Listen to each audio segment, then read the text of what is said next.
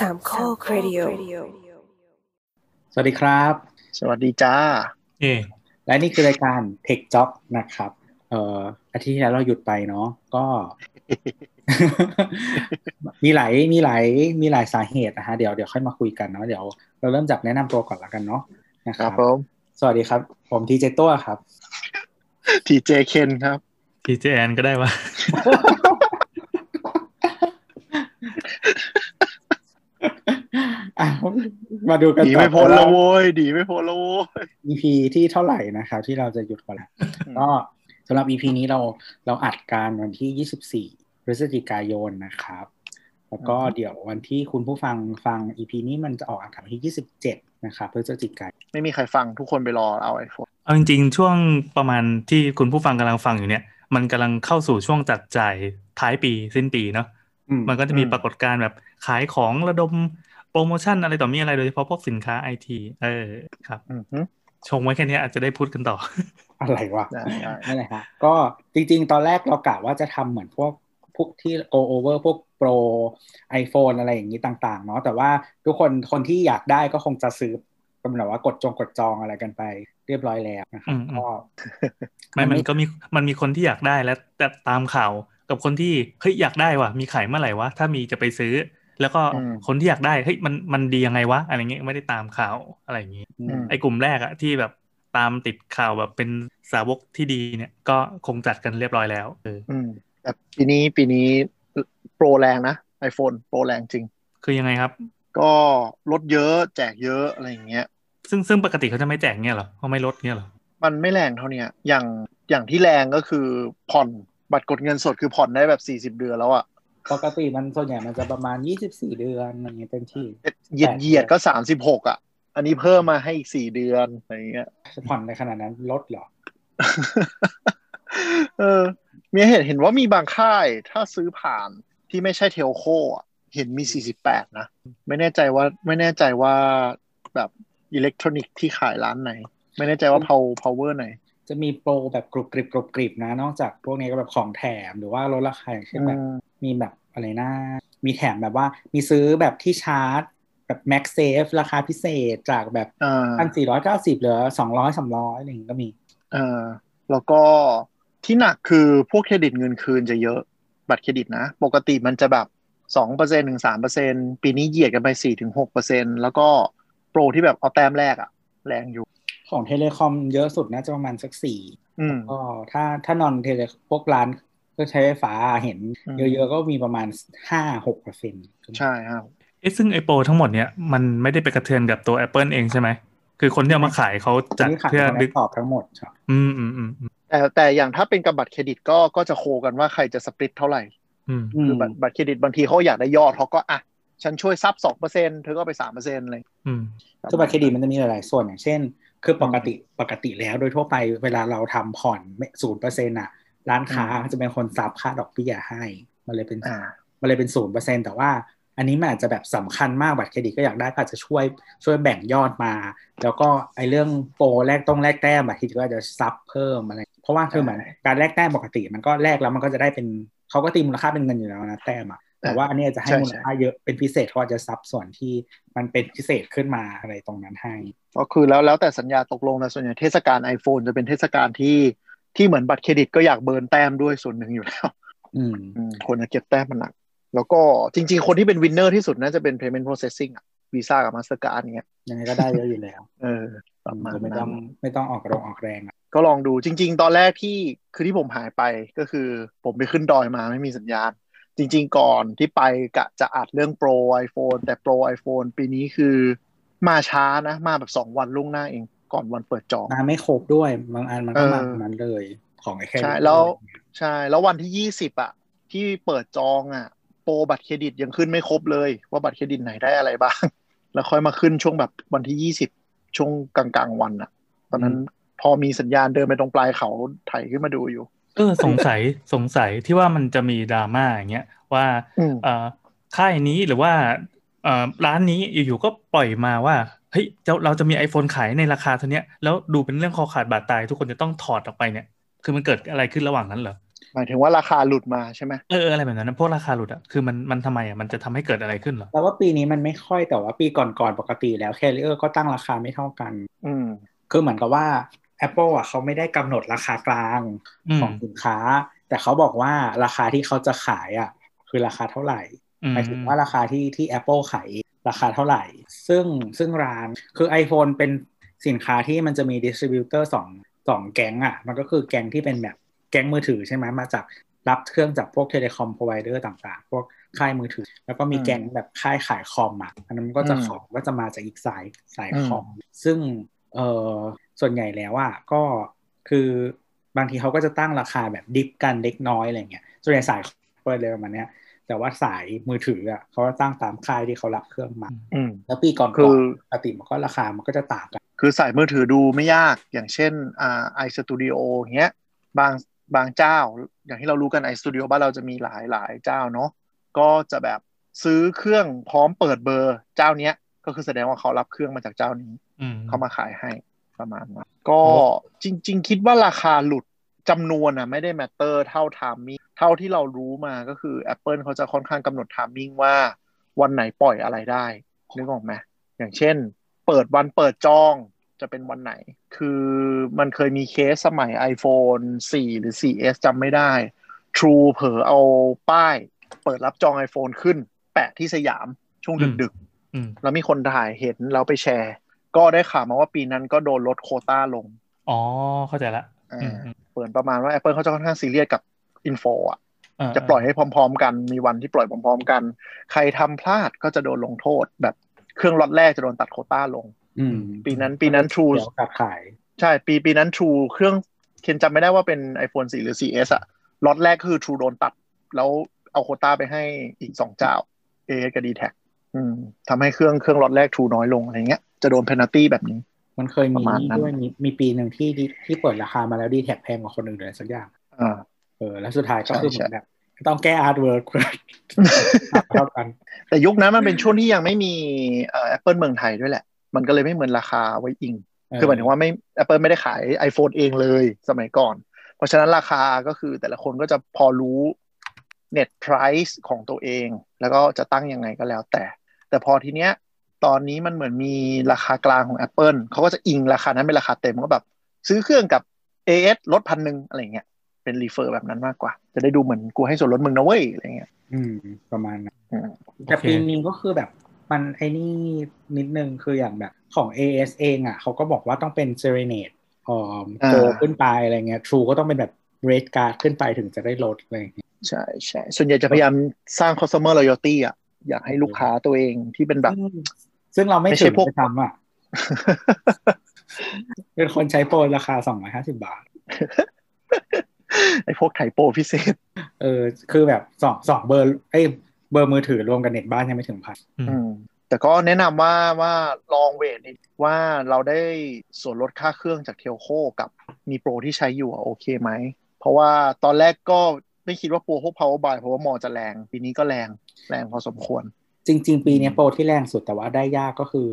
โปร Lazada Shopee เลยเออ แต่มันนั้นต้องไปนั่งแย่งกดโค้ดกันนะวุ่นวายที่ผ่านใช่กดไม่ทันเลย คือ Shopee ลดเยอะสุดที่ลดแบบ9,000เลยสักอย่างแต่ว่าเหมือนที่มีคนบอกมีโค้ดแบบ10อันเลยทั้งหมดอันนี้ไม่แน่ใจนะลองไปเช็คดูอีกทีใช่แล้วแล้วก็จะผ่อนยากกว่าด้วย แต่ Lazada มันมีโปรอันนี้มันมีโปร 410 ที่เป็นใช้บัตรแบบ Citi Lazada แล้วแบบได้ cashback ประมาณ 4,000เออ ก็ลองดู เดี๋ยวนี้ช่อง channel เยอะมากเออก็ก็มีบัตรแต่กดไม่ทันเหมือนกันนะก็กดไม่ทัน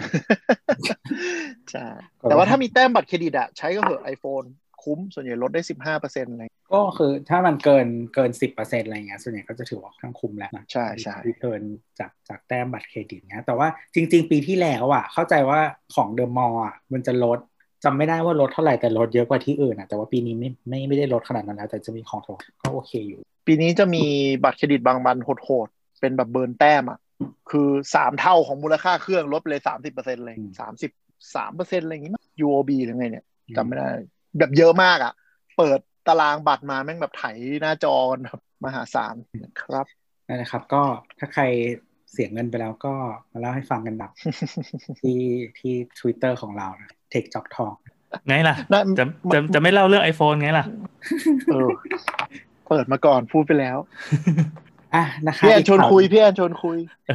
ก็ถือว่าเป็นข่าวแล้วกันตอนแรกคิดว่าไม่จะไม่มีข่าวแต่ก็เออนั่นแหละอ่าสรุปว่า iPhone ขายแล้วจบครับไปดูกันได้ตามศรัทธาของท่านแม็กก็ขายแล้วนะอืมแหม่เดี๋ยวคอยดูวันหนึ่งจะมีสกู๊ป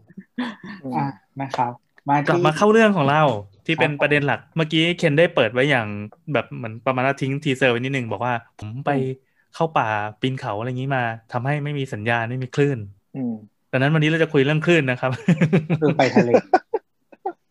เขาเรื่องอย่างรวดเร็ว ได้ป่ะเห็นไหมเราเราเราไม่ได้อัปเดตให้ให้ศูนย์เปล่าใช่ป่ะอืมอืมนี่อุตส่าห์ไปในที่ที่ไม่มีคลื่นอะ เพื่อจะหาข้อมูลมาให้มาคุยกันในคราวนี้ครับผมใช่เออเฮ้ยเฮ้ยยังยังมีรูปโดนเต็นท์ทับอะไรออกมาได้ อย่าแชร์ดิวะแม่งโคตรอุบาทเลยโดนผ้าผ้าล่มทับไม่เราจะเล่าให้ฟังเว้ยคือที่โดนผ้าใบอะล้มทับเพ ราะว่าต้องนอนเล่นมือถือเว้ยอยู่ที่ภูอ่าสอยดาว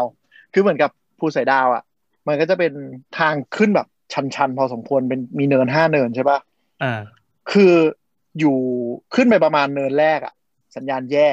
แต่พอหลุดไปช่วงกลางๆ ที่เหมือนกับหลุดแนวป่า สัญญาณแม่งเต็มหมดเลยเว้ยเต็มเต็มเต็มเสร็จปุ๊บพอถึงยอดเขาอะสัญญาณแรงสุด แล้วพอจุดกลางเต็นท์อะมันเหมือนแบบเราเดินเลยยอดเขาไปหน่อยนึงแล้วมันเป็นทุ่งราบนึกออกปะอืมปุ๊บไม่มีสัญญาณเลย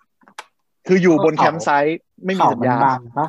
ใช่ใช่ประมาณนั้น ก็คือเขาไม่ได้เอาเซลล์ไซต์มาตั้งบนเขาเขาก็เหมือนยิงจากเสาด้านล่าง แล้วพอสันเขามันบังปุ๊บก็เหยียกเลย ทีนี้ก็แบบเอ๊ะเออเล่นมั่งได้มั่งไม่ได้มั่งอะไรเงี้ย คือใครอยากจะเล่นอะ ต้องเดินจากแคมป์ไซต์ออกมาตรงแบบโซนที่เป็นหน้าผา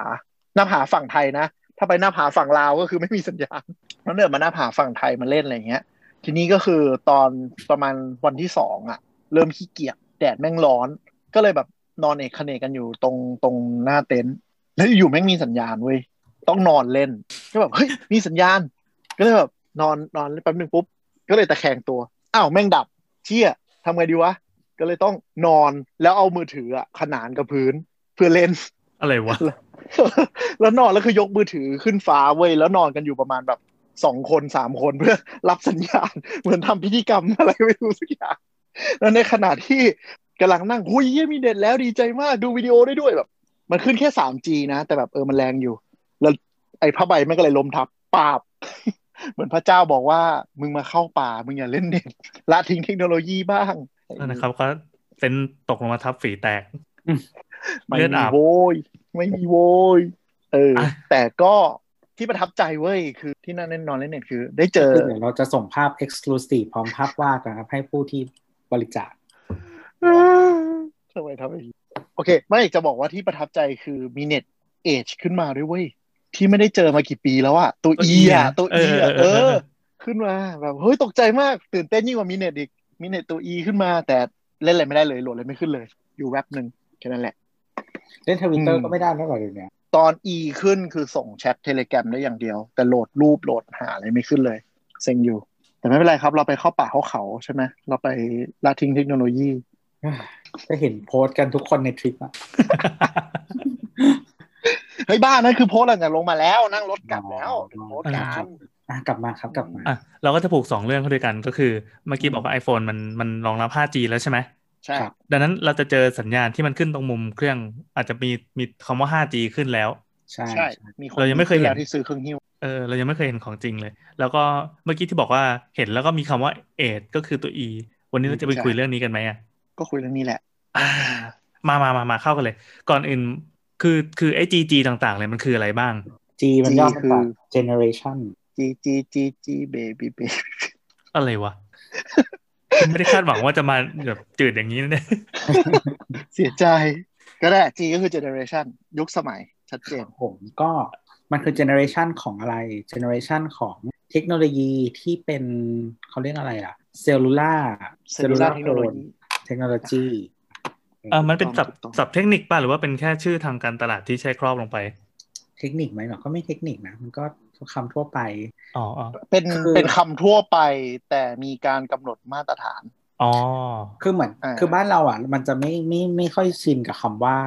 cellular phone แต่ว่าคือจริงๆมันเคยมีคำนี้ใช้นะสมัยก่อนนู้นนะในบ้านเราแต่ว่า หลังๆเราก็จะไม่ได้ใช้คำนี้แล้วแต่ว่าเอ๊ะคุณคุณคุณคุณมันเคยมีค่ายอะไรสักค่ายแบบเมื่อก่อนที่ใช้ที่มีคำว่า cellular 900เซลล์อะไรอย่างงี้ป่ะ900อะ AS อะ900สักอย่าง GSM 900เมื่อก่อนนี้ไม่มีคำว่า cellular หรอแต่น่าเราจำได้น่าจะมันมีใช่เออมันมีคำว่า cellular โผล่มาจริงๆในพวกโฆษณามีสื่ออะไรสักอย่างอะมีมีเขา cellular มันคืออะไร cellular ก็คือ cellular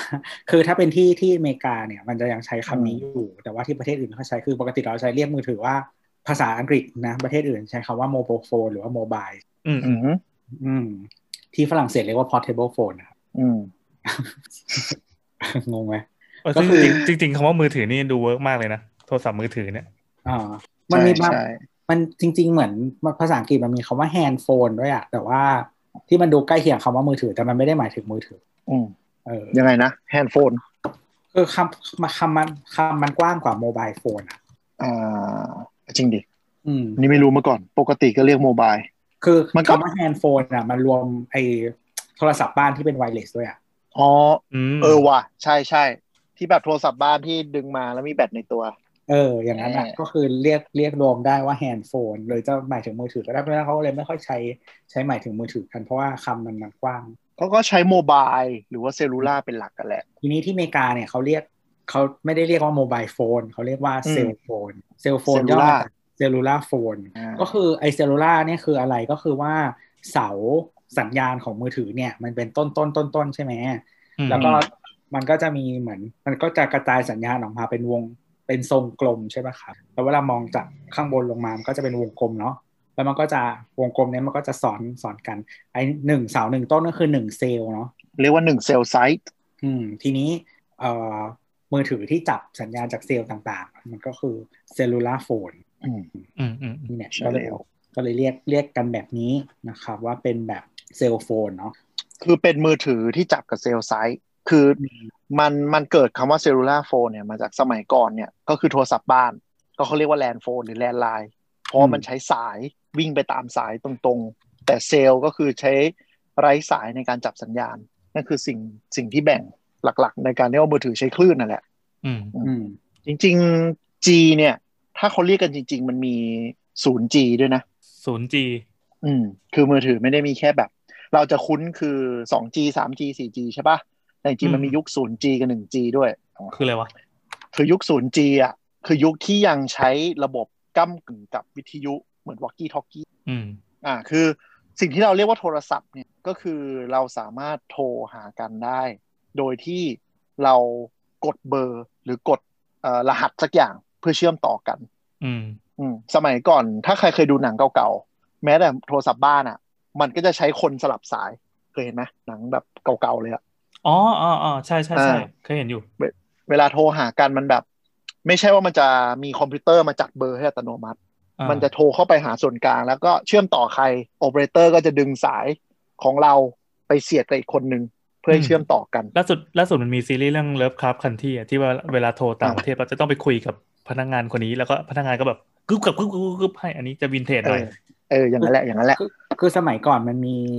ไอ้มันมีคนนั่งสับสวิตช์จริงๆอะใช่ใช่ไอ้ที่เราเห็นแบบเป็นคนในในห้องนะนะแล้วก็สลับสลับสลับอะนั่นนะคือคนที่ทำให้เราคุยกันได้ใน landline สมัยก่อนอืมทีนี้พอมาเป็นเทคโนโลยีไร้สายมันก็คือเป็นที่วิทยุก่อน ก็คือเป็นเครื่องรับเครื่องส่ง คลื่นนี้มันก็ส่งหากันหมดเลยนึกออกปะใครที่ฟังคลื่นนี้อยู่ได้ยินหมด เหมือนวอกกี้ทอกกี้อะเขาบอกว่าไอ้ศูนย์ G ยังไม่เป็น cellular ก็คือหมายถึงว่ามัน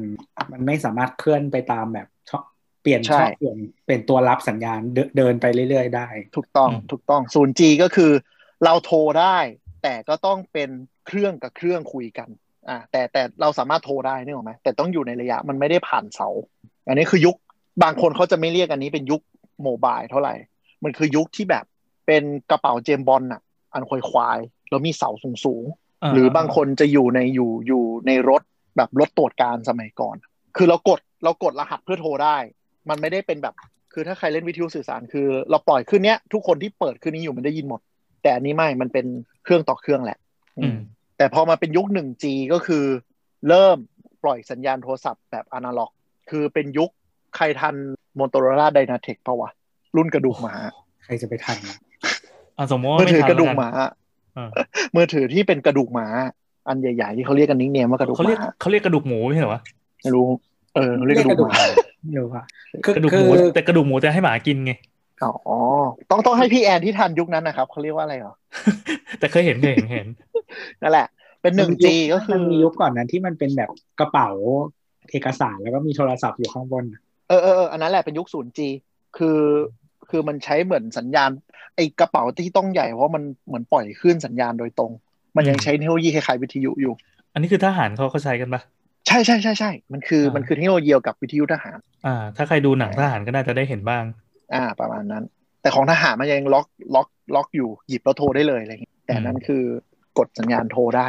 คือมันไม่ได้กดที่เครื่องนะไม่แน่ใจว่ากดยังไงด้วยซ้ำแบบอันนั้นไม่ทันจริงๆ มาทันก็ยุคนี้แหละ 1G ที่มันเป็นกระดูกกระดูกหมูกระดูกหมาเนี่ย ที่กดโทรได้แล้ว เพราะว่ามันมีระบบเซลล์ไซต์แล้ว แต่ยังเป็นอนาล็อก เป็นคลื่นอนาล็อกอยู่ คือส่งได้ด้วยเสียงอย่างเคเดีรื่ยอวงอนาล็อกก็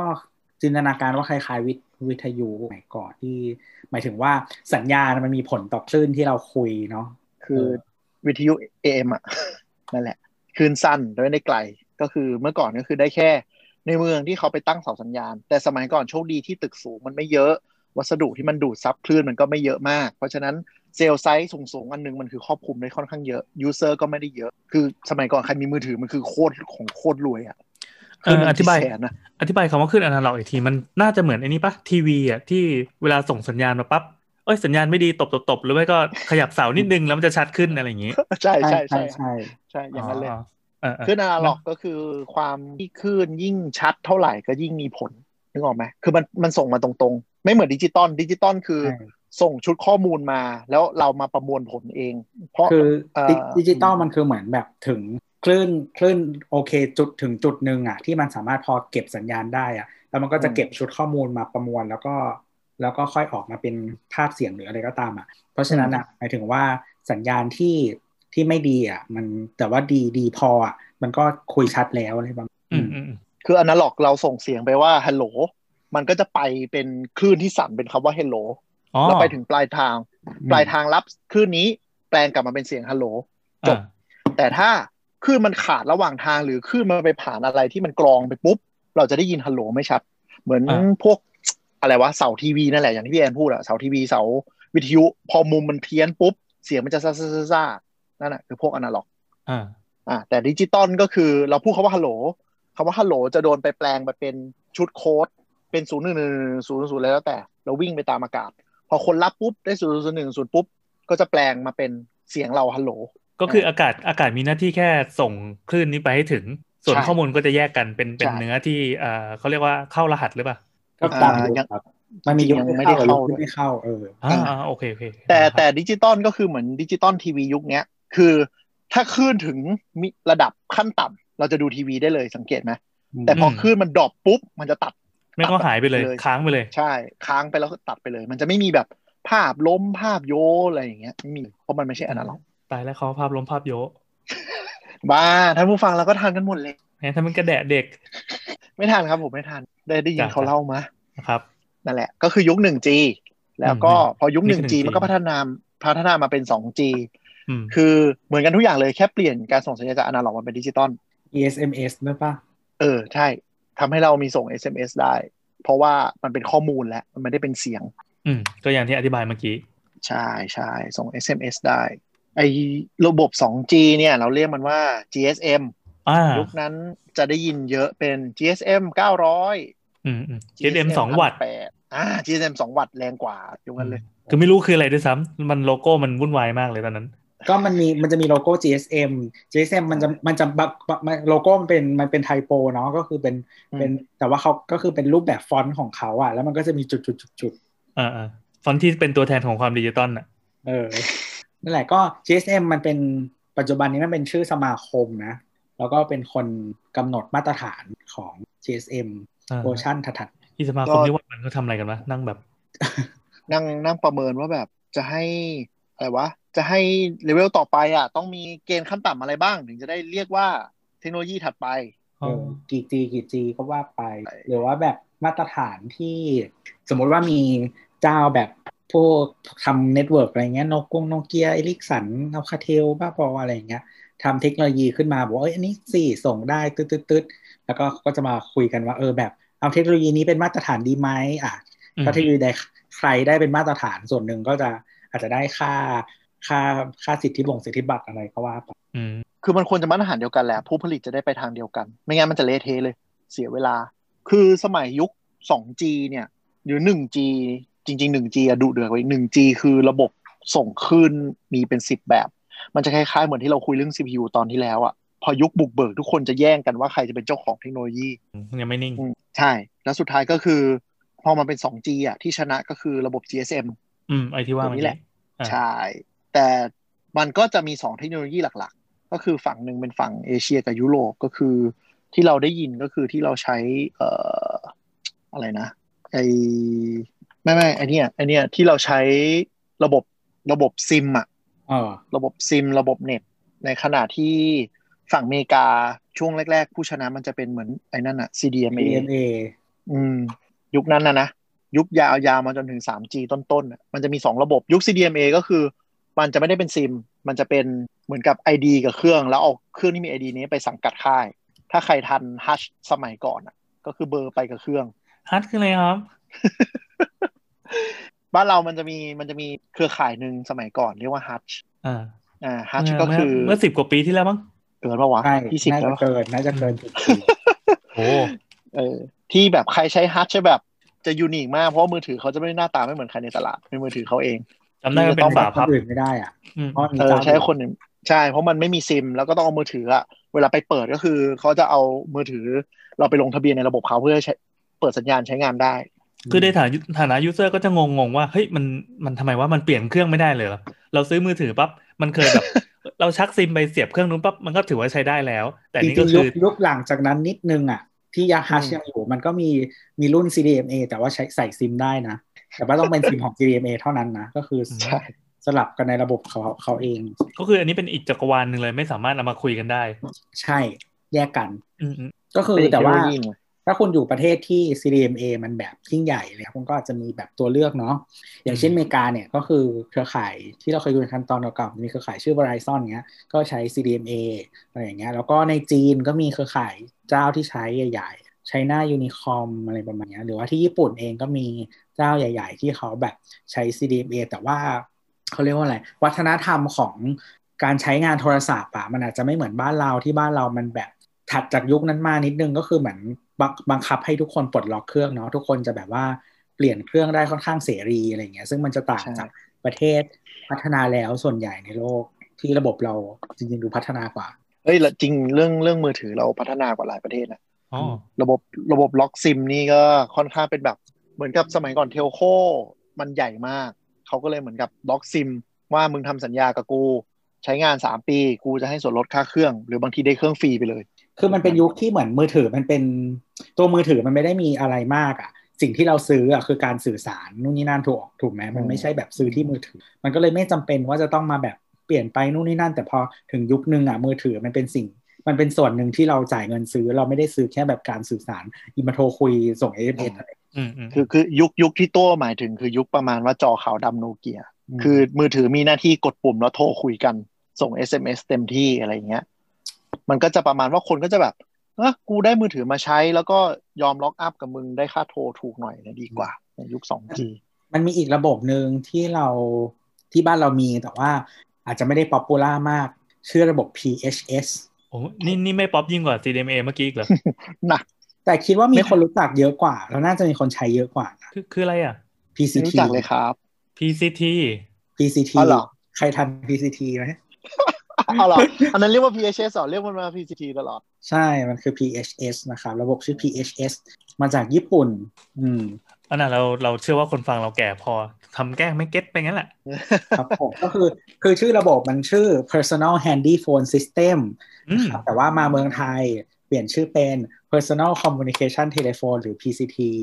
อืมก็เป็นระบบที่ใช้อยู่ไม่กี่ประเทศนะครับ ก็จะมีแบบ ไทยจีน ญี่ปุ่นไต้หวันประมาณนี้อะก็ประเทศแถบๆนี้เนาะอืมก็ข้อดีข้อดีของมันก็คือหมายความว่า มันลงทุนน้อยอะมันเสาสัญญาณปกติเขาจะติดที่เสาสื่อสารหรือว่าเสาไฟ แล้วก็ติดได้แบบ คือติดเป็นกล่องเล็กๆอะเตี้ยๆหน่อยมันก็แบบสัญญาณครอบคลุมแบบโอเค อืมแล้วก็เหมือนก็ประมาณว่ามันลงทุนถูกแหละ แต่ว่าบ้านเรามัน เออถ้าใครถ้าใครไม่ทัน PCT เนี่ย เออมันจะผูกมันจะมีแค่ในกรุงเทพอะเนาะ ใช่ใช่แล้วก็ต้องมีคนที่มีเบอร์เบอร์บ้านทรูเออก็คือมันเริ่มมันเริ่มมาจากบริษัทชื่อเทเลคอมเอเชียนะครับกูเลยจะบอกว่าชื่อโคตรต้องชื่อเก่าๆเทเลคอมเอเชียจ้า ซึ่งอันเนี้ยมันมันเป็นมันเป็นก่อนจะเป็นทรูอะครับเมื่อก่อนจะเป็นทรูนะถ้าใครถ้าใครอายุน้อยหน่อยฟังก็อาจจะไม่ทันนะครับ ก็เล่าให้ฟัง เกิดมาก็เจอโลโก้แดงๆแล้วเออเกิดมาก็แดงเลย บ้ามันเดี๋ยวนะ มันก่อนโลโก้แดงต้องมีโลโก้ส้มก่อน Orange Orange ก็เกิดมาเขาแดงแล้วไงเขาไม่ออโรออเรนอะไร คือคือเทเลคอมอะไรนะเทเลคอมเอเชียก่อน แล้วก็โตมาเป็น Orangeตอนนั้นมันยังแยกกันอยู่หมายถึงว่ามือถือเป็น orange แต่ว่าโทรศัพท์บ้านเป็นเทเลคอมเอเชียอ๋ออ๋อแต่ก็เป็นเจ้าเดียวกันเงี้ยเหรอเออมันเป็นบริษัทมันไม่ได้แบบควบรวมกัน อ่าไม่ไม่ไม่เดี๋ยว คือสมัย Orange มันมันแยกกัน มันแยกกันเป็นบริษัทหนึ่งเป็นร่วมทุน อ่าอ่า Orange มันต่างชาติเนาะใช่ใช่เป็น joint venture true อ่า นี่แหละ CP Group นั่นแหละกับต่างชาติ บริษัทชื่อ Orange ก็เป็นบริษัทเอ่อบริษัทอะไรนะ ของเหมือนองค์การโทรศัพท์ที่ฝรั่งเศสอะครับอ่าโอเคนั่นแหละ PTT แต่ว่า PTT บ้านเราอะคือ มันไม่ได้มันไม่ได้เขาเรียกว่าอะไร ไม่ได้ทำตลาดเป็นเหมือนแบบมือถือเต็มตัวทำเป็นโทรศัพท์บ้านที่พกพาได้ มันจะมองเป็นโทรศัพท์ของลูกที่ให้พ่อแม่เนี่ย สามารถโทรคุยกับลูกได้ แล้วก็การควบคุมค่าใช้จ่ายก็คือจบที่บ้านใช่โทรครั้งโทรครั้งละสามบาท ทั้งวันกี่นาทีก็ได้ ใช่ใช่ใช่ก็คือถ้าคุยกับแฟนอะ ก็คือไม่วางก็คือวางไปกันนะเออใช่ใช่ใช่แต่ต้องวิ่งหาวิ่งหาสัญญาณพอสมควรนะ มันไม่ได้แรงทุกที ข้อเสียก็คือจะต้องโทรใกล้ๆอีตู้ไอ้กล่องที่มันแขวนอยู่ใกล้ๆไฟฟ้าเท่านั้นเหมือนยุคหลังๆก่อนที่จะมันจะหายไปเขาก็มีการปรับปรุงสัญญาณอย่างเช่นว่าแบบขยับให้มันอยู่สูงขึ้นนะไปไกลขึ้นแล้วก็ปรับกำลังส่งให้มันแรงขึ้นต่างๆสมัยนั้นเทคโนโลยีกำลังส่งพวกเซลล์ไซส์มันยังไม่ได้ดีมากด้วย มันก็เลยระยะ ระยะแย่มาก แต่ว่าที่ที่ญี่ปุ่นอะมันยังมีหลังจากเรา เราเลิกใช้ PTT ไปแล้วยังอยู่สักพักหนึ่งสึกว่า คือจะอะไรกับประเทศที่ไม่ถือฝาพับมันยังขายได้อยู่เลยวะก็น้อยลงแล้ว ประเทศที่อะไรนะมือถือฝาฝาพับยังขายได้และธุรกิจซีดีเพลงยังอยู่ได้ อืม เป็นประเทศสุดท้ายในโลกมั้งใช่จริงๆมันมีอีกอันหนึ่งที่ที่เมืองไทยไม่มี ยังจะมีอีกเหรอมีอีกอันหนึ่งผมบอกแล้วมันมีหลากหลายสมัยนั้นอะ ใช่ใช่ ยุคนั้นมีอะไรอะไรไม่มี อันนี้มันเป็นยุคมันเป็นช่วงยุค 2G ถึงก่อนถึง 3G เนี่ย มีมาตรฐานหลากหลายมากนะเออชื่อไอเดนครับ ไม่เคยได้ยินเลย อ่า ไม่เคยได้ยินใช่ไหมอันนี้เป็นเทคโนโลยีจาก Motorola ก็เป็น 2G ถึง 2.5G ประมาณนี้ ก็ก็คล้ายๆกัน อันนี้ค่อนข้างคล้ายกับ GSM เลย เพียงแต่ว่ามันมีข้อพิเศษอย่างหนึ่งก็คือว่ามันใช้ฟังก์ชันที่เหมือนวิทยุได้ก็คือ push to talk ก็คือกดแล้วก็พูดอะ ไม่ต้องเสียตังค์โทรผ่าน เออกดแล้วพูดเหมือนแบบ walkie talkie อะได้ผ่านเครือข่ายอันนี้ก็ตอนที่เราไปอยู่ที่อเมริกาที่ที่บ้านที่อยู่อะ จริงๆต้องใช้ มันจะมีเครือข่ายชื่อ Nextel เดี๋ยวนี้ไม่มีแล้วเออ เพราะว่าถูกซื้อโดย Sprint แล้วก็รวมร่างกับ T-Mobile ไปแล้วก็ที่บ้านเนี้ยต้องใช้ต้องใช้ Nextel iDen เท่านั้นถึงจะแบบโทรศัพท์ได้ก็คือ ตอนที่เราเราใช้ T-Mobile ที่มันเป็น GSM อะก็คือ เหมือนที่เคยเล่าคือต้องไปต้องไปชั้นสองอะต้องไปอยู่ชั้นสองแล้วก็ไปนั่งตรงหน้าต่าง ถึงจะคุยโทรศัพท์ได้ ไม่งั้นจะคุยโทรศัพท์ไม่ได้ จะแบบจะได้รับ SMS อย่างเดียวประมาณนั่นแหละนั่นแหละนั่นแหละ แล้วก็หลังจากยุค 2.5G ก็คือหายไป ก็ที่ตัวพูด 2.5G แต่กี้เราพูดถึง 2G เนาะก็คือเปลี่ยนมาเป็นยุคดิจิตอลแล้วก็ส่ง SMS ได้ 2.5G คือยุคที่เราเริ่มใช้ Data บนมือถือได้ เป็นที่เราอาจจะรู้จักกันคือ GPRS โอ้โหที่สมัยนั้นยังมีคนงงกับ GPS กันอยู่อะสมัยนี้ก็ยังมีคนงงดีแล้วสมัยนี้ก็ยังมีคนงงแต่เหมือนกับว่าเรา GPS มันหายไปไงตอนซื้อมือถือเออมันไม่ต้องวอลลงวอลลี่อะไรเรื่องต่างๆนานาพวกนี้แล้วมันก็เลยเหมือนแบบโอ๊ยกูไม่ต้องรู้แล้วสมัยนั้นก็คือ GPRS กับ GPS ก็จะงงกันชิบหายแล้วก็จะมานั่งถามในเว็บแบบประมูลหรือพันทิปจำได้ หรือบางทีก็พิมพ์ผิดๆถูกๆ แล้วก็แบบคนตอบก็ต้องแบบว่าเดาเอาว่ามึงพูดถึงอะไรอะ GPS ก็คือยุคที่เราใช้เน็ตได้แรก ๆ สมัยนั้นใครรวยเปิด Data ได้นี่ต้องรวยโคตรๆแล้วไม่รู้ส่งอะไรด้วย เต็มที่ก็โหลดเกม สมัยมันจะมี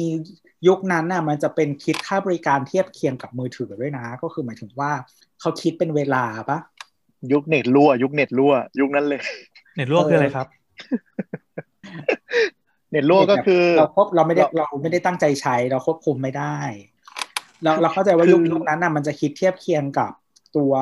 อย่างที่บอกเทียบเคียงกับคือสมัยนั้นนะมันก็เป็นปกติที่เราจะคิดเวลาโทรโทรเป็นหลักเนาะมือถือฟังก์ชันหลักคือโทร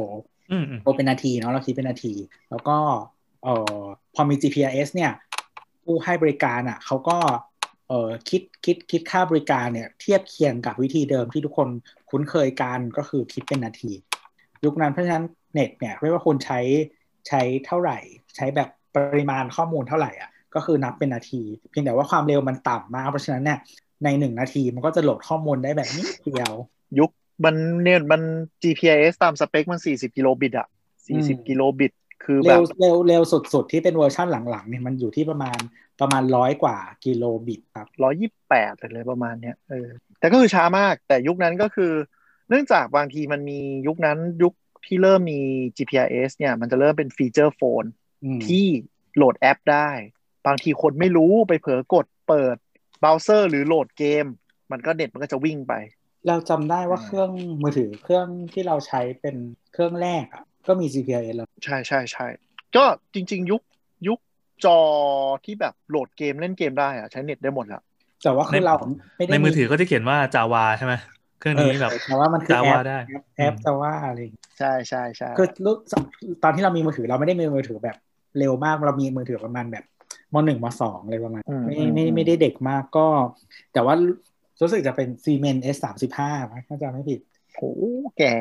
Siemens แก่จริง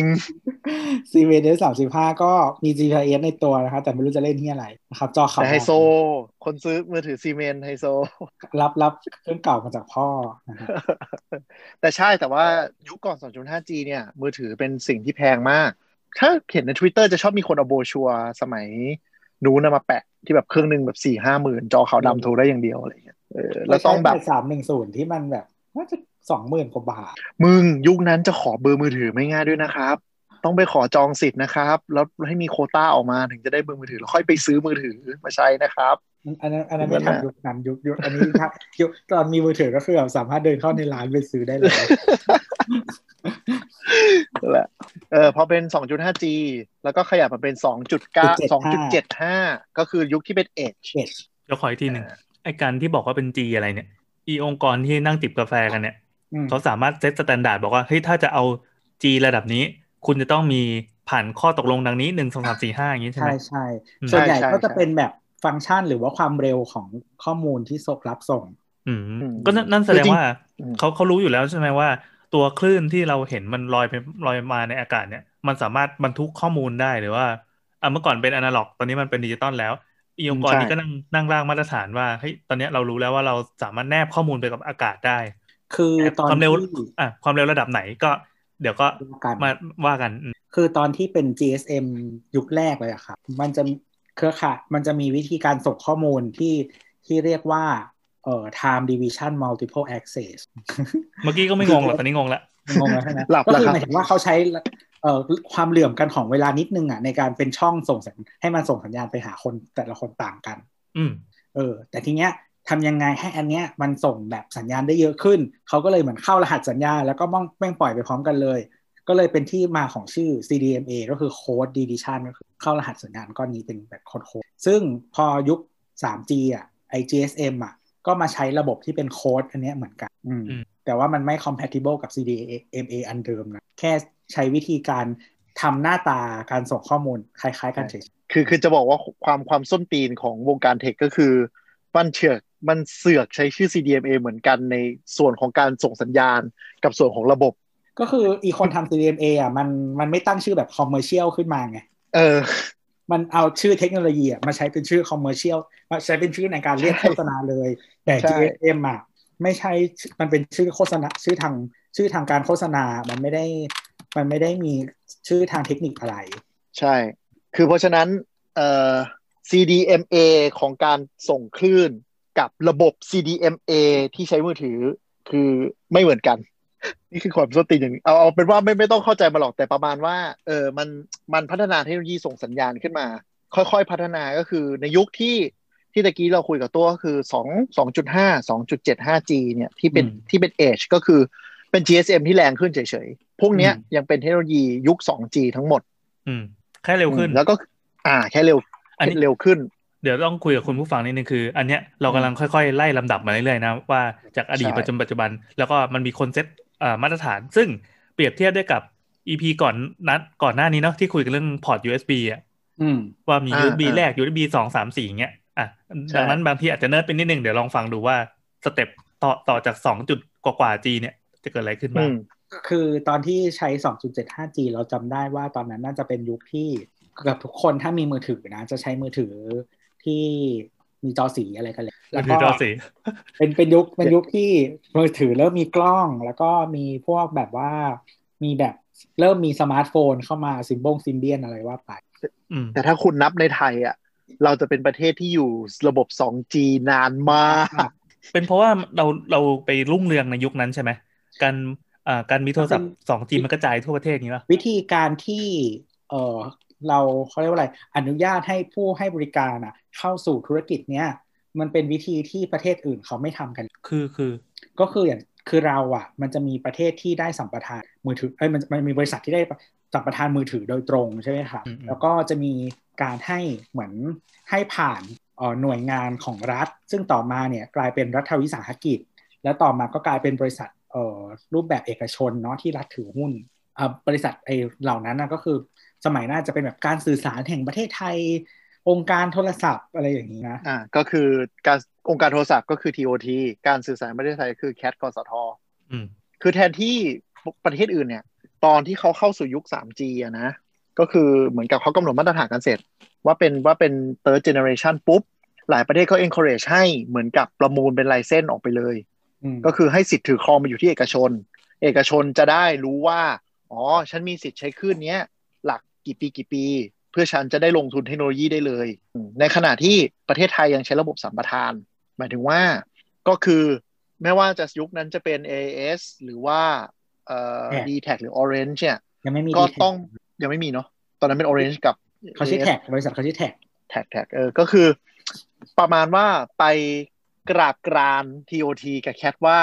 เฮ้ย คุณมีคลื่นในมืออะแบ่งมาให้ฉันใช้ทำเชิงธุรกิจหน่อยเถอะ ก็คือเหมือนเหมือนตอนนั้นน่ะเราจัดสรรคลื่นให้บริษัทไม่ใช่ให้หน่วยงานรัฐเหล่านี้ ซึ่งเขาจะนำคลื่นไปใช้งานต่อด้วยการให้เอกชนมาเช่าหรือมาทำสัญญากันอย่างเนาะซึ่งด้วยความ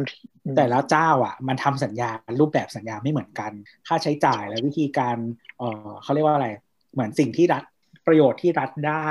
แล้วก็การกำหนดข้อกำหนดต่าง ๆ แต่ละเจ้าอะไม่เหมือนกันเลยถูกต้องและการที่เหมือนกับ รู้สึกยุคนั้นเราจะไม่ผิดสัญญา มันจะเหมือนเป็นแบบข้อปริมาณที่ใช้อะ เลยทำให้พอเข้าสู่ยุค Data แล้วถ้าเอกชนไปฝืนทำอะ มันชิบหายมาก เพราะว่าค่าใช้จ่ายมันเยอะเราเลยไม่คุ้มทำอะปริมาณที่ใช้นี่คืออะไร ข้อมูลที่ส่งผ่านระบบอะ หมายความว่ายิ่งยิ่งส่งเยอะก็คิดตามน้ำหนักของข้อมูลใช่ มันเหมือนเป็นส่วนระบบส่วนแบ่งรายได้เข้าสัมปทานเยอะ อ๋ออ่าเช่น เช่นแบบเราเอ่อส่งไฟล์ขนาดห้าสิบเมกเงี้ยก็จะแพงมาก ใช่ถ้าถ้าสามร้อยเคก็จะถูกหน่อยคือถ้าเทียบกับระบบเหมือนที่เขาประมูลเป็นระบบเอามาขายแล้วว่ามันขายต่อไม่คุ้มมั้งกันเถอะ อ่าอ่า ในขณะที่ระบบไลเซนที่เราเห็นประมูลก็คือ มึงก็จ่ายค่าไลเซนแล้วจบ คลื่นนี้จะเอาไปทำอะไรก็เรื่องของมึง มีมีส่วนมีส่วนแบ่งรายได้ประมาณหนึ่งแต่จะกำนิดเดียวเองเออนิดเดียวแบบน้อย ซึ่งมันควรจะเป็นอย่างนั้นเพราะว่าอย่างพอเราเรามาดูอย่างยุคปัจจุบันเห็นว่าเทคโนโลยีมันโตเป็นก้าวกระโดด เพราะฉะนั้นถ้าคุณมานั่งแบบ ไม่น่ามานั่งปรับโมเดลอะ สมัยนั้นก็คือทำสัญญาเช่า แล้วก็ดวงค่าใช้จ่ายแพงแล้วเนี่ย มันก็ไม่คุ้มมันเลยทำให้ประเทศไทยเนี่ย ติดอยู่กับ 2G นานมากนานมากจริง ๆ คือเป็นยุคเป็นประเทศที่ล้าหลังด้านเทคโนโลยีโมบายสุดๆ คือถ้าใครทันสมาร์ทโฟนยุคแรกๆเลยยังต้องต่อเน็ต 2G ต่อเอชกันนะจำได้ปะที่มีตัว E กันแบบในขนาดที่แบบทั่วโลกเขาไป 3G หมดแล้วอะไรเงี้ย 3G ได้สักพักแล้วนะ สมัยนั้นเราใช้มือถือ เราใช้มือถือยี่ห้อเดียวบ่อยแบบแล้วเปลี่ยนไปเปลี่ยนมา ใช้ยี่ห้อ Sony Ericsson แล้วก็สมัยนี้ไม่มีแล้วนะก็โซนี่ริกสันเนี่ยสมัยช่วงนั้นน่ะก็คือจริง ๆ ช่วงที่มีบ้านเรามีประมาณ 2.5G อะไรอย่างเงี้ยก็คือจะมีมือถือ 3G ออกมาขายกันแล้ว วิธีสังเกตว่ามือถือ 3G หรือเปล่าก็คือมีกล้องหน้า มีกล้องหน้าเพราะ 3G อะมันจะมาพร้อมกับเทคโนโลยีอันหนึ่งก็คือ video call ใช่ใช่ใช่อ่าตอนตอนนี้ตอนนี้ iPhone หรือยัง ยังยังเหรอ ก่อน iPhone นิดนึง iPhone ก่อน iPhone นี่เป็นอะไรอะไอมือถือ smart smart ต่างๆเนี่ย Symbian ไงเออะไรเงี้ยเหรอ Symbian ไง Nokia Symbian Pocket PCโอเค นึกออกแล้ว เมื่อก่อนมันจะมี LG ไอ้รุ่นที่แบบฝาพับ หรือว่า LG Chocolate อะไรแบบนั้นน่ะในในเทือกเทือกๆประมาณนั้น ช็อกโกแลตมาหลังเอไอ iPhoneอ๋อเหรอเหรอ แต่ว่าโทรศัพท์อะมันมี interface แบบไอคอนแล้ว ใช่ ที่ที่หน้าตาอ่าเป็นใช่ไอคอนใช่เออสามารถเปิดเปิดหน้าจอแต่ว่าจอก็ไม่ได้ใหญ่มากนะ แล้วก็ตัวเครื่องยังเป็นพลาสติกทั้งหมด ใช่ส่วนใหญ่เวลากดก็มันเขาเรียกว่าจอ capacitive อะไรอย่างงี้ป่ะที่มันต้องออกแรใช่งกดใช่นิดก็นึงถ้าเป็นถ้ามีถ้ามีพวกแบบ touch screen ได้ก็เป็น capacitive ก็คือใช้แรงกดเนาะอืมไม่ได้ใช้ไฟฟ้าสถิตแบบปัจจุบันนี้ก็คือใช้แรงกด แล้วส่วนใหญ่มักจะมีปากกา ว่าจอมันเล็ก แล้วก็การกดด้วยนิ้วอะมันไม่มันไม่เหมาะกับจอเล็กอะมันมันไม่พอดีเขาอ่าก็จะใช้ปากกาเอาก็คือ ก็จะมีถ้าเป็นถ้าเป็นรุ่นนั้นมันก็จะมีพวกแบบปาล์ม แล้วก็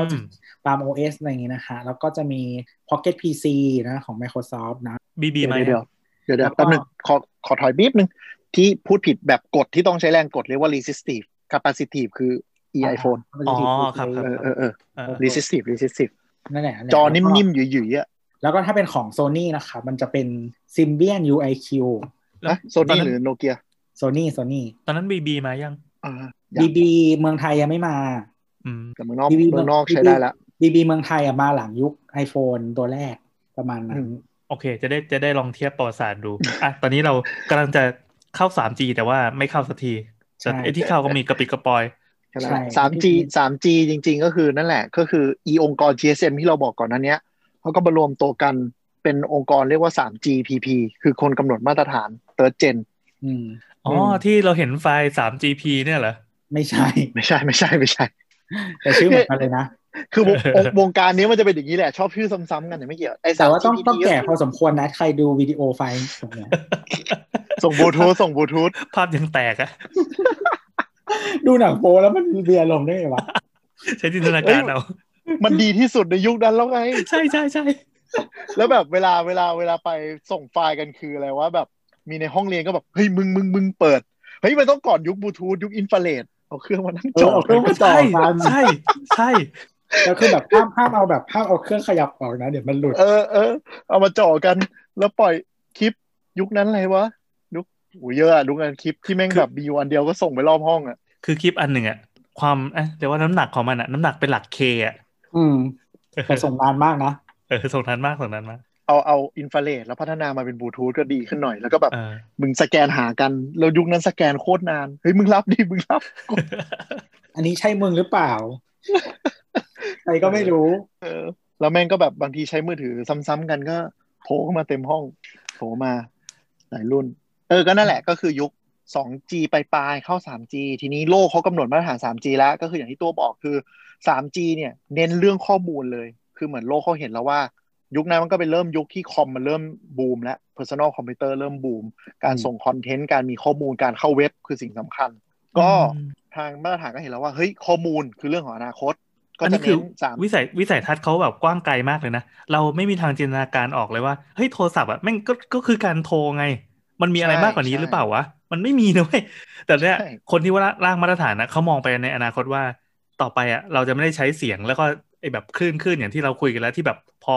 สัญญาณแย่ปั๊บเอ้ยแล้วโทรแล้วแบบขาดจ้าอะไรเงี้ย ต่อไปมันคือการส่งส่งส่งอะไรก็ตามแนบเข้าไปวิดีโอคอลบอกว่าวิดีโอคอล 3G มาพร้อมวิดีโอคอลอืมใช่มาตรฐานเลยก็คือต้องส่ง Data ได้ขั้นต่ำยุคนั้นเท่าไหร่ไม่รู้อะแต่เพื่อเพื่อเกิดให้เก d วิดีโอคอลหลักแต่เราว่าส่วนหนึ่งที่มันที่พี่แอนบอกเรื่อง vision เลยมันคือเหมือนอีอีองค์กรกำหนดมาตรฐานนะสมาชิกมันก็คือแบบ Nokia Ericsson อะไรพวกเนี้ยๆอยากอยากขายเทคโนโลยีด้วยแหละ เออพอมันมันมันคิดว่ามันทำอะไรได้ มันก็ใส่เข้าไปในมาตรฐานเนาะเพื่อให้มันแบบว่าถูกบรรจุลงไปแล้วก็ทุกคนมาทำกัน แล้วก็จะได้แบบจ่ายเงินให้กูด้วยนะกูก็ขายของ อืมใช่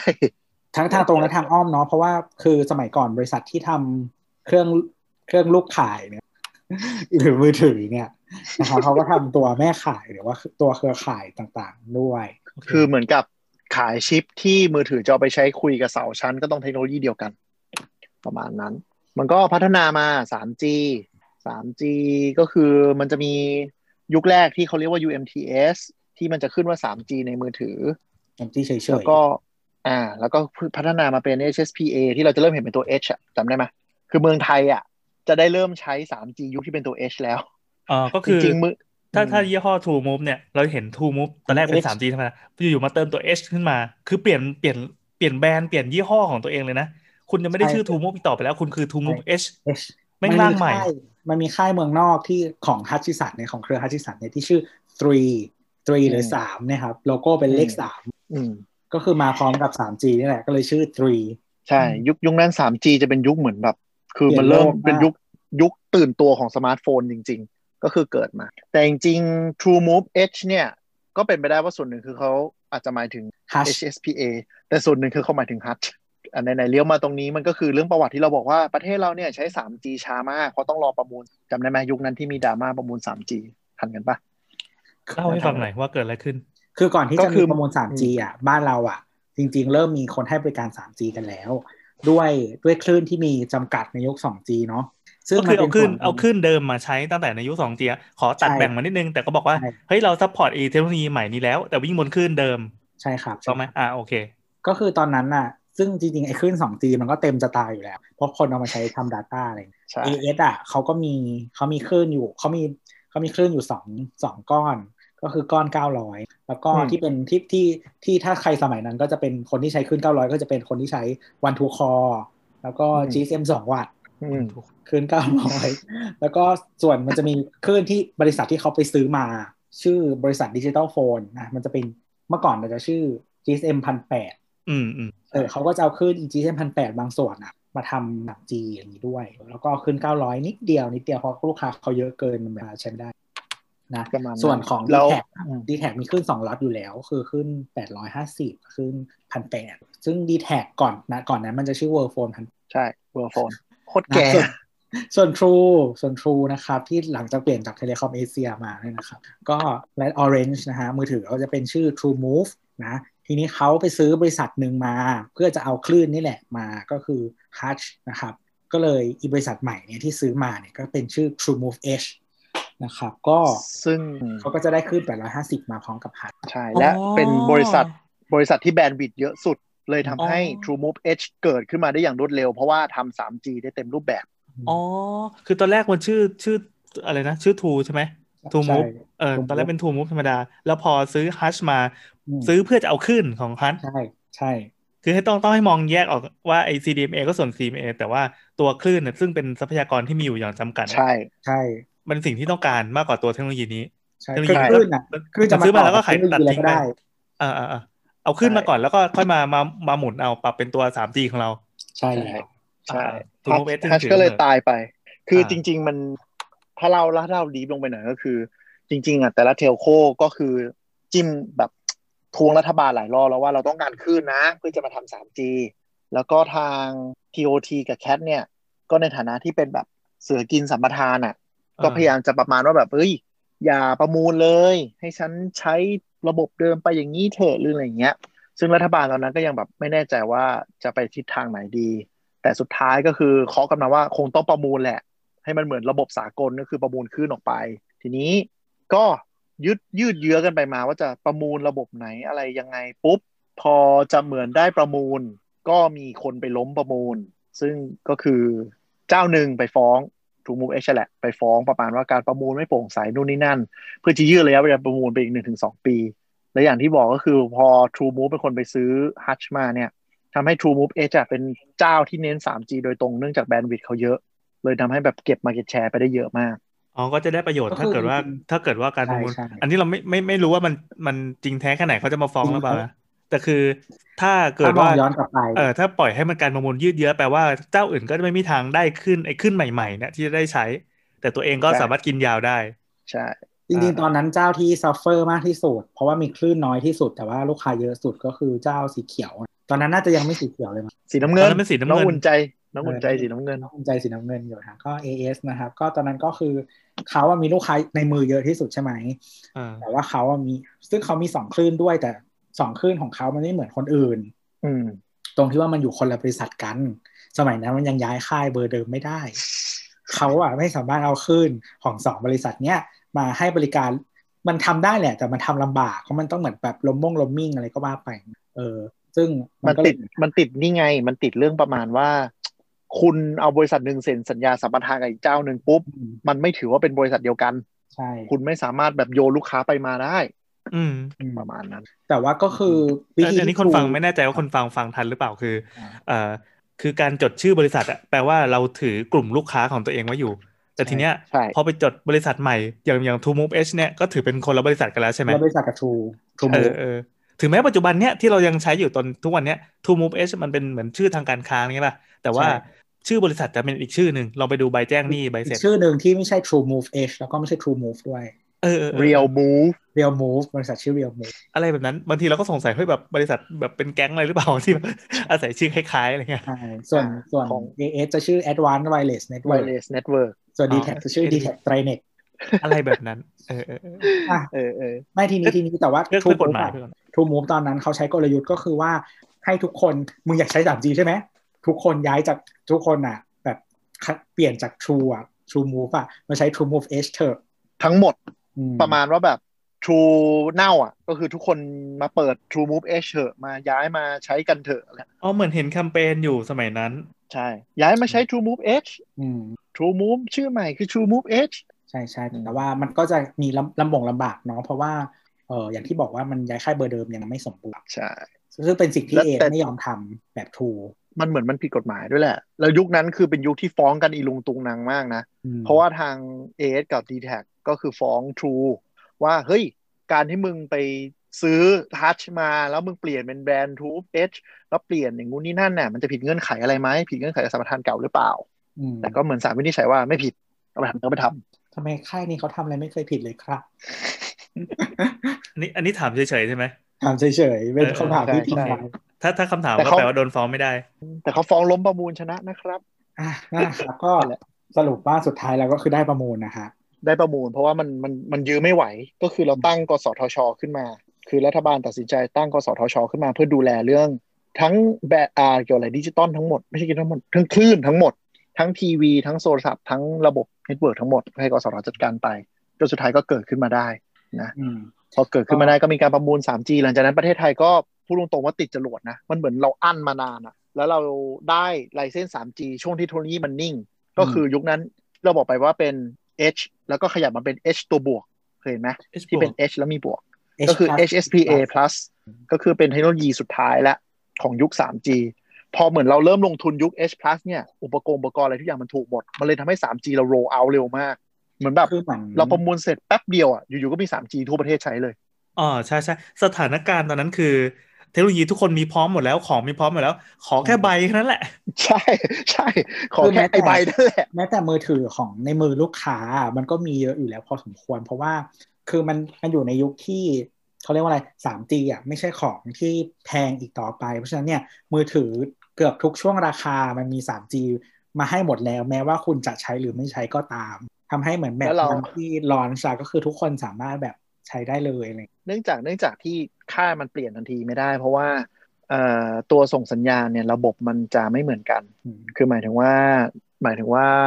ยังไงดีวะ มันเหมือน 3G มันต้องลงทุนอุปกรณ์ใหม่ทั้งหมด เพราะฉะนั้นถ้าเขาลงทุน 3G แฝงเข้ามาในแบนด์วิดต์ของของเสาอะมือถือที่ยังใช้ 2G มันจะไม่พอ ก็คือเหมือนที่ตัวพูดที่ที่ AS ที่ตอนนั้นมีฐานลูกค้าเยอะอืมแต่ว่าถ้ามึงแบบบังคับเป็น 3G ปุ๊บอะ คนที่ใช้ 2G ก็จะมีปัญหาแบนด์วิดต์ไม่พอทันที แต่พอมันได้คลื่นมาเพิ่มปุ๊บ ก็เลย roll out กันอย่างรวดเร็วอืมประมูลคลื่นมาได้อืมประมาณนั้นแล้วก็พอ 3G ก็เข้ามา 4G และ 4G ก็คือเป็นเทคโนโลยีอีกอันหนึ่งที่เน้นเรื่อง Data ขึ้นไปอีก ตอนนี้คือคนเริ่มเก็ตกันแล้ว ชาวบ้านเริ่มเก็ตโลกเริ่มใช่โลกเข้าใจแล้ว อ๋อ Data มันก็สำคัญนี่หว่า เราสามารถใช่เข้าเน็ตได้ผ่านมือถือด้วยนะ อะไรอย่างนี้นอกบ้าน คือจะบอกว่าตอน 3G จริงๆ อีค่าย CDMA มันก็ยังวิ่งของของมันไปอยู่เรื่อยๆนะแยกกันนะ เป็นแต่ว่า 3G บ้านเราคู่กันว่าเราไม่มีแล้วคือ 3G ของ 3G ของฝั่ง CDMA สุดท้ายแล้วมันชื่อมาตรฐานมันชื่อ CDMA 1X eVDO นะครับใช่หรือเรียกสั้นๆว่า eVDO นะแต่ก็เหมือนบ้านเราไม่มีไม่มีสิ่งนี้แล้วอะไรอย่างเงี้ยอืมเออ แต่ก็ยังมีในบางประเทศอย่างจีนอเมริกาหรือว่าญี่ปุ่น แต่ก็คือเหมือนเดี๋ยวนะ 3G ที่เป็นยุค HSPA plus อะ H plus อะแบนด์วิดต์มันได้ 42 เมก ทีนี้ โจทย์ของไอ้กลุ่ม 3GPP เนี่ย มันก็บอกว่า เฮ้ยไม่ได้ว่ะ มันต้องมีมาตรฐานใหม่แล้วที่เน้น Data เจ๋งกว่านี้ขึ้นไปอีก ก็เลยเกิด 4G โดยที่เหมือนตอนนั้นก็รองรับหลายเทคโนโลยี แต่ขอให้ความเร็วมันได้1กิกปะตามสเปค1กิกหรือ10กิก1กิกปะหนึ่งกิกน่าจะหนึ่งกิกเออ1กิกเหมือนแบบดาวน์โหลดหนึ่งกิกอัพโหลดห้าร้อยเมกเนี่ยให้ได้กำหนดสเปคออกมาแล้ว ทุกคนก็คิดว่าจะพร้อมแล้ว สุดท้ายคือแม่งไม่มีใครทำได้ ทำไมอะด้วยเทคโนโลยียุคนั้น มันเหมือนมันมันมันเหมือนมันโหดไปอะ แต่ทุกแต่ทุกคนก็คือเหมือนประมาณว่าแบบ มันมีเทคโนโลยีตอนนั้นมันจะมี LTE กับ WiseMac ที่แข่งกันสองอันเนี้ยโอ้โหคือเนี่ยมีแต่คำที่แบบหลงลืมไปแล้วอะแล้วก็คนที่ใช่ใช่คนที่ไม่ทันก็จะแบบอะไรเหรอมึงคุยอะไรกันเหรอใช่คือแต่ยุคนั้นคือจำได้ไหมฝั่งมันจะมีฝั่งจะมี GSM ทะเลาะกันอะเขาก็จะมันจะเป็นเขาก็จะเป็นก้อนของเขามาเรื่อยๆเนาะแต่ว่าอืม YMAX เนี่ยมันจะเป็นอีกค่ายหนึ่งเลยที่ไม่เคยมีเทคโนโลยีมาก่อนหน้านั้น อืมอืมเริ่มเริ่มมาก็จะทำ 4G เลยซึ่ง YMAX เนี่ยมันเกิดมาจากค่ายที่ทำ Wi-Fi อยู่อืมครับ ก็คือ Intel อ่า ฝั่งที่ทำเทคโนโลยี Wi-Fi ก็จะเข้ามาแจมด้วยว่า เฮ้ย ถ้ามาตรฐานมันอย่างเงี้ยกูก็เข้ามาร่วมได้ สุดท้ายมีสอนเทคโนโลยีที่ approve แต่ WiMAX ก็ตายไปอย่างก็ไม่เกิดงียบ YMAX ก็ไม่เกิดเกินๆอ่าเหมือนเมืองไทยเคยมีคนทดลองอยู่นะ ใช่ใช่ใช่แต่ 4G ก็คือเราจะใช้เทคโนโลยีที่เรียกว่า LTE ทางเทคนิคไม่ต้องไปฟังก็คือมันก็คือ เป็นเทคนิคการส่ง Data แบบใหม่ ที่พัฒนาไปจากระบบ 3G แบบเดิม ก็คือเปลี่ยนเซลล์ไซส์แล้วก็ชิปในมือถือต้องเปลี่ยนใหม่ประมาณนั้น พอมันเป็นอย่างนั้นปุ๊บ ตอนแรกก็คือสเปคหนึ่งกิกแล้วมันเหมือนกับสุดท้ายทำกันไม่รอดอะ มันเหมือนกับมันดันไม่ได้ไม่ถึงเต็มเต็มๆสักทีทาง e e e มาตรฐาน 3GPP ที่จะว่า เอองั้นก็ไม่เป็นไรแล้วกัน ถ้ามันเป็นทำๆไป LT เออ ถ้ามันเป็น LTE อะ เป็น LTE อะ ก็ให้เรียกว่า 4G ก็ได้ ตอนนั้นมันได้แบบสามสี่ร้อยเมกอย่างเงี้ยก็ให้นับเป็น 4G ไปแล้วกันตอนเพราะว่าเออเพราะว่าค่ายที่ไปล็อบบี้ก็คืออเมริกาอเมริกามันประมาณว่าแบบไปแย่ๆว่าแบบเฮ้ยมันคนละเทคโนโลยีอะถ้ามึงไม่ให้เปลี่ยนชื่ออะเดี๋ยวคอน sumer จะสับสน คืออมตอนนั้นอเมริกาเริ่ม deploy LTE แล้ว แต่แบบให้เรียก 3.9G มพอเหมือนเรียก 3.9G คือแม่งเลิกสร้างความสับสนให้ผู้บริโภคโคตรๆประมาณว่าอ้าวทำไมมือถือฉันใช้ 3G ได้ฉันใช้ 3.9G ไม่ได้ อ๋อช่วงก็จะหนึ่งคิดว่ามันเป็นสามเหมือนกัน มือถือเครื่องเดียวกันก็ควรจะใช้ได้ อ่าอะไรอย่างเงี้ยเออทีนี้มันก็เหมือนไปไปล็อบบี้องค์กรว่าแบบเฮ้ยมันคนละเทคโนโลยีแล้ว ถ้ามันแบบเน็ตมันไม่ถึงอะก็ให้เรียกมัน 4G ไปเถอะอะไรอย่างเงี้ยอืมไอ้ทางนั้นก็เลยแบบอะอะงั้นก็ได้ก็เรียกว่า 4G แล้วกัน พอก็เป็น 4G LTE ที่มัน roll out ไปหมด แล้วความดราม่าก็คือ พอไอ้องค์กรเนี้ยอนุญาตว่าโอเค ให้เรียกว่าเป็น 4G 4G ที่อย่างเงี้ยคือใช้ได้ปุ๊บไอ้ค่ายที่ไม่มี LTE อะ แต่ความเร็วมันสูงพอ ก็หนาดานเรียกว่าตัวเองว่าของกูก็เร็วเท่ามึงเป็น 4G แต่เป็นเทคโนโลยีเก่าอ๋อใช้ใช้ตัวส่งตัวเดิมชิปในโทรศัพท์ก็เป็นตัวเดิม แต่ว่าใช่อะความเร็วถึงตามที่เกณฑ์มาตรฐานประมาณนั้นอ่าอ่าอ่าคือจริงๆก็เลยทำให้อืมเออืมอ H H plus เนี่ย ความเร็วมันใกล้เคียงกับ LTE แล้ว ช่วงท้ายๆนะ แต่มันไม่ค่อยมีใครพัฒนาแล้ว ใช่แต่ว่า LTE ที่เราใช้ปัจจุบันเนี้ยที่มันเร็วๆ หลายร้อยเมกเนี่ย มันน่าจะเป็น LTE Advanced ถูกต้องถูกต้องเรียกว่า LTE-A ก็เป็น LTE ที่ขยับขึ้นมาอีกคือใช่ไอใช่ในในในบรรทัดของ 4G เนี่ยมันก็จะมีการพัฒนาเทคโนโลยีในตัวของมันเองให้เร็วขึ้นเรื่อยๆอยู่ดีใช่ครับเออคือจริง ๆ แล้วอะเหมือนเดี๋ยวนี้มันไม่ค่อยมีคนสนใจเท่าไหร่เวลาซื้อมือถืออะแต่ว่าถ้าสมัย 3G คนก็จะดูกันเยอะว่า มาตรฐานย่อยที่เครื่องมันรองรับอะมันได้ประมาณไหน เพราะว่าคือเข้าใจว่า ตอนนั้นอะความเร็วมันยังค่อนข้างมีผลชัดเจนเนาะในการในการใช้งาน แต่ตอนเนี้ยเหมือนพอความเร็วมันถึงจุดหนึ่งอะเราก็รู้สึกว่ามันใช้งานได้โดยได้ดีแล้วโดยไม่ได้ต้องสนใจความเร็วมากคันเออณปัจจุบันเนี้ยเราจะเห็นว่าเขาไม่พูดกันเรื่องเน็ตกระตุกแล้วอืมทุกคนก็อืมคือเราแบบเราไปเจอพ่อค้าขายสับปะรดเนี่ยเขาก็เปิด YouTube ดูเป็นเรื่องปกติมากอืมๆในโทรศัพท์ที่ราคาแบบแค่สองพันบาทอะไรเงี้ยแล้วก็จ่ายค่าจ่ายค่าเน็ตนะไม่ใช่จ่ายค่าโทรศัพท์นะจ่ายค่าเน็ตเอา คือเดี๋ยวนี้มันเลยมีค่ายต่างๆ ที่จะมีโปรแบบความเร็วแบบไม่เกิน 10 เมกะบิตอะไรอย่างเงี้ยการเยอะแยะมากมาย ซึ่งเพียงพอกับการใช้งานส่วนใหญ่แล้ว ไม่ได้เป็น แต่ว่าเวลาความจริงที่เต็มที่จริง ๆ ตอนนี้หลาย ๆ เจ้ามันก็เป็นหลักร้อยร้อยเมกะบิตอะไรอืมอ่าถ้าเป็น LTE-A ก็จะมีนิกเนมเรียกว่า True 4G 4G ที่แท้จริงเออเออตามสอ๋บาอยเยแล้วก็ที่ตะกี้ที่บอกว่า LTE ช่วงที่แบบค่ายมือถือเอาไปใช้อะ ไม่เรียกว่า 3.9G เรียกว่า 3.95G โอ้โห ตลกว่าก็เลยเป็นดราม่าที่แบบไอ้ 3GPP ไอ้องค์กรตั้งมาตรฐานก็บอกเออมึงใช้ 4G ไปเถอะ จะได้ไม่ต้องให้มันเป็นเรื่อง อืม แต่ว่า LTE Advanced ที่เป็นยุคเน็ตแรงๆ ปัจจุบันเนี่ยเรียกว่า True 4G นะครับ ทีนี้ 4G ก็จะเป็นยุคที่ Data เฟื่องฟูมาก เราสามารถดู YouTube YouTube ดูวิดีโออะไรได้เยอะชัดเจน แบนด์วิดต์ของเสามันเพิ่มขึ้นมหาศาล เออ จะบอก คือยุคว่สามยุค 3G จะสังเกตว่าแบบ ถ้ามันอยู่ในตามไซต์อะบางทีใช้เน็ตกันเยอะๆเน็ตมันจะช้า แต่ 4G อะมันแบนด์วิดต์มันเยอะกว่าเยอะอืมอืมหรือตัวว่าไงนะป่าจะบอกว่าตั้งแต่ที่พี่แอนถามถึง iPhone อะ iPhone มันออกมาตอนที่ยุคที่ชาวบ้านเขามี 3G กันแล้วแต่ iPhone ตัวแรกอะไม่มี 3 เออมีแค่ Edge ใช่ใช่นะครับก็คือ2 g ใช่ใช่เต็มที่นะแล้วก็ 1 ปีถัดมามาถึงจะมี iPhone 3G นะครับ iPhone โอ้ย 3G โอ้ชื่อนี้ เคยได้ยินเคยได้ยิน แล้วก็เป็น iPhone 3 GS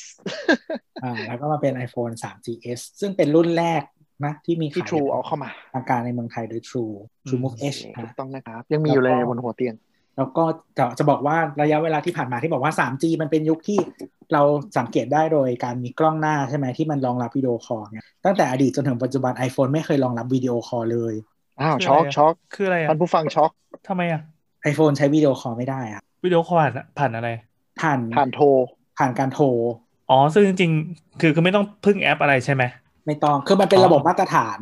ของอ่าของโทรศัพท์ยุคนั้นที่แบบทุก คือมันเหมือนผ่านผู้ให้บริการเครือข่ายนี่แหละที่เขาจะคิดเป็นนาทีอะอ่าแบบที่คิดเวลาเราโทรอะอ่าเออเขาจะคิดเป็นนาที ไม่ได้คิด Data นะ คิดเป็นคิดเป็นนาทีอืมแล้วแต่ว่า iPhone อะ ไม่เคยรองรับมาตรฐานการโทรแบบนี้เลย ตั้งแต่อดีตจนถึงปัจจุบันก็ไม่เคย เพราะอะไรเพราะอะอะไรเพราะอะไร ก็มันจะมี FaceTime ไงใช่อ๋อเพราะมันขายของมันเองจ้าเออนั่นแหละแล้วมันก็ก็มันทำเหมือนมันเหมือน FaceTime ขึ้นมา เออ มันเหมือนตอนตอน presentation job ก็เหมือนพูดประมาณว่าแบบ FaceTime ดีกว่านู้นดีกว่านี้อะไรเงี้ยก็คือเขียน FaceTime เป็นหลัก อืมประมาณนั้น ก็เกิดการแล้วก็เกิดการฉีกมาตรฐานลงไป ใช่ใช่แล้วก็ FaceTime ก็คือมันก็ใช้ได้แต่กับ iPhone ด้วยกันเนาะหรือว่า Mac iPhone iPad อะไรเงี้ยตอนนั้นยังไม่มี iPad เนาะเออ ก็นั่นแหละก็คือใช้กับใครไม่ได้ แต่จะบอกว่ายุค 3G วิดีโอคอลมันก็ห่วยนะ คือมันมันก็มันห่วยตะมันมันตายไปเองเพราะว่ามันห่วย เราเราว่าส่วนหนึ่งนอกจากห่วยแล้วเนี่ยมันสถานการณ์การใช้งานมันดูประหลาด เพราะว่าเวลาเราอยู่ข้างนอกอะถ้าเราจะวิดีโอคอลอะอืมมันจะต้องเปิด speakerphone ใช่ไหมแล้วมันแบบอีเฮียใช่จังต้องให้ทุกคนในรถไฟฟ้าได้ยินกูคุยกับ ใครก็ไม่รู้ใครอะไรอย่างเงี้ยแล้วก็ดูหน้าจออันน้อยนิดอะไรอย่างเงี้ยเออใช่มันใช่เพราะยุคมือถือยุคนั้นประหลาดจอมันเหียกด้วย จอกระจ้อยนึงเห็นใช่เหมือนคลิปแบบเล็ก ๆ มันก็เลยไม่ work ไม่ไม่ค่อยเกิดเท่าไหร่ด้วย คือเราแล้วมก็องเข้าจากใจว่า เรามองจากพศนี้ไปไง มันก็เลยดูแบบแม่งไม่สมเหตุสมผลแต่ตอนนั้นมันคือโลกโดราเอมอนมาตลอดเลยนะโหเราสามารถคุยแล้วก็เห็นหน้าไอ้คนได้นะใช่ วันวันนี้วันนี้วันนี้นั่งรถไฟฟ้า แล้วก็แบบมีผู้หญิงคนข้างๆคุยโทรศัพท์เสียงดังมาก แล้วก็เลยหันไปมองแล้วก็คือแบบคุยกับแม่ วิดีโอคอลผ่าน Galaxy Tab ว้าว เห็นแม่เขาด้วยใช่ไหมเขาเห็นแม่ด้วยแล้วเขาใส่คือเขาใส่หูฟังก็คือ เราไม่ได้ยินเสียงแม่เขาพูด แต่ตัวเขาอะพูดดังมากอ๋อเออ คนที่ใส่หูฟังยิ่งไม่รู้ตัวป่ะเพราะตัวเองพูดเสียงดัง ใช่ใช่เอใช่อก็เป็นไปนึกเพราะว่าได้ฝั่งตรงข้ามพอพูดเสียงเบาปั๊บก็คิดว่าตัวเองจะต้องแบบเร่งเสียงเร่งเป็นเป็นยีนของมนุษย์อะแล้วมันอยู่ในรถไฟฟ้าไงก็คือเหมือนแบบเสียงเซอร์แต่เสียงรอบรอบรอบมันค่อนข้างดังประมาณนึงเนาะเขาก็ ยิ่งแบบคงแข่งเสียงกับข้างนอกอะไรนะครับ อันนั้นคือ 3G อืม 3G 4G ไปแล้วเนาะก็คืออืม Data เพิ่มขึ้น แล้วก็เปลี่ยนเทคโนโลยีอืมแล้วก็มาที่ล่าสุดที่ตอนนี้ทุกค่ายพยายามอวดกันมากว่าฉันมีฮะสิ่งนี้ก็คือ 5G 5G เนี่ย มันจะ approach เริ่มต่างกับ 3G G แล้ว 3G 4G คือเน้นแบบ Data ให้มันเยอะ แบบส่งได้เยอะขึ้นใช่ไหม 5G คือทำยังไงให้มันแบบ ส่ง Data ได้ครอบคลุมขึ้นและดีขึ้น อืมคือจริงๆคืมันอเนื่ก็องจาเร็กวขึ้นด้วยนั่นแหละอืมแต่ว่าเพียงเขาก็อยากเพิ่มหมายถึงว่าในพื้นที่เท่ากันเนี่ย มันสามารถอืมเพิ่มลูกข่ายให้มันได้แบบเยอะเยอะเยอะมากขึ้น เพราะว่าเอ่อใน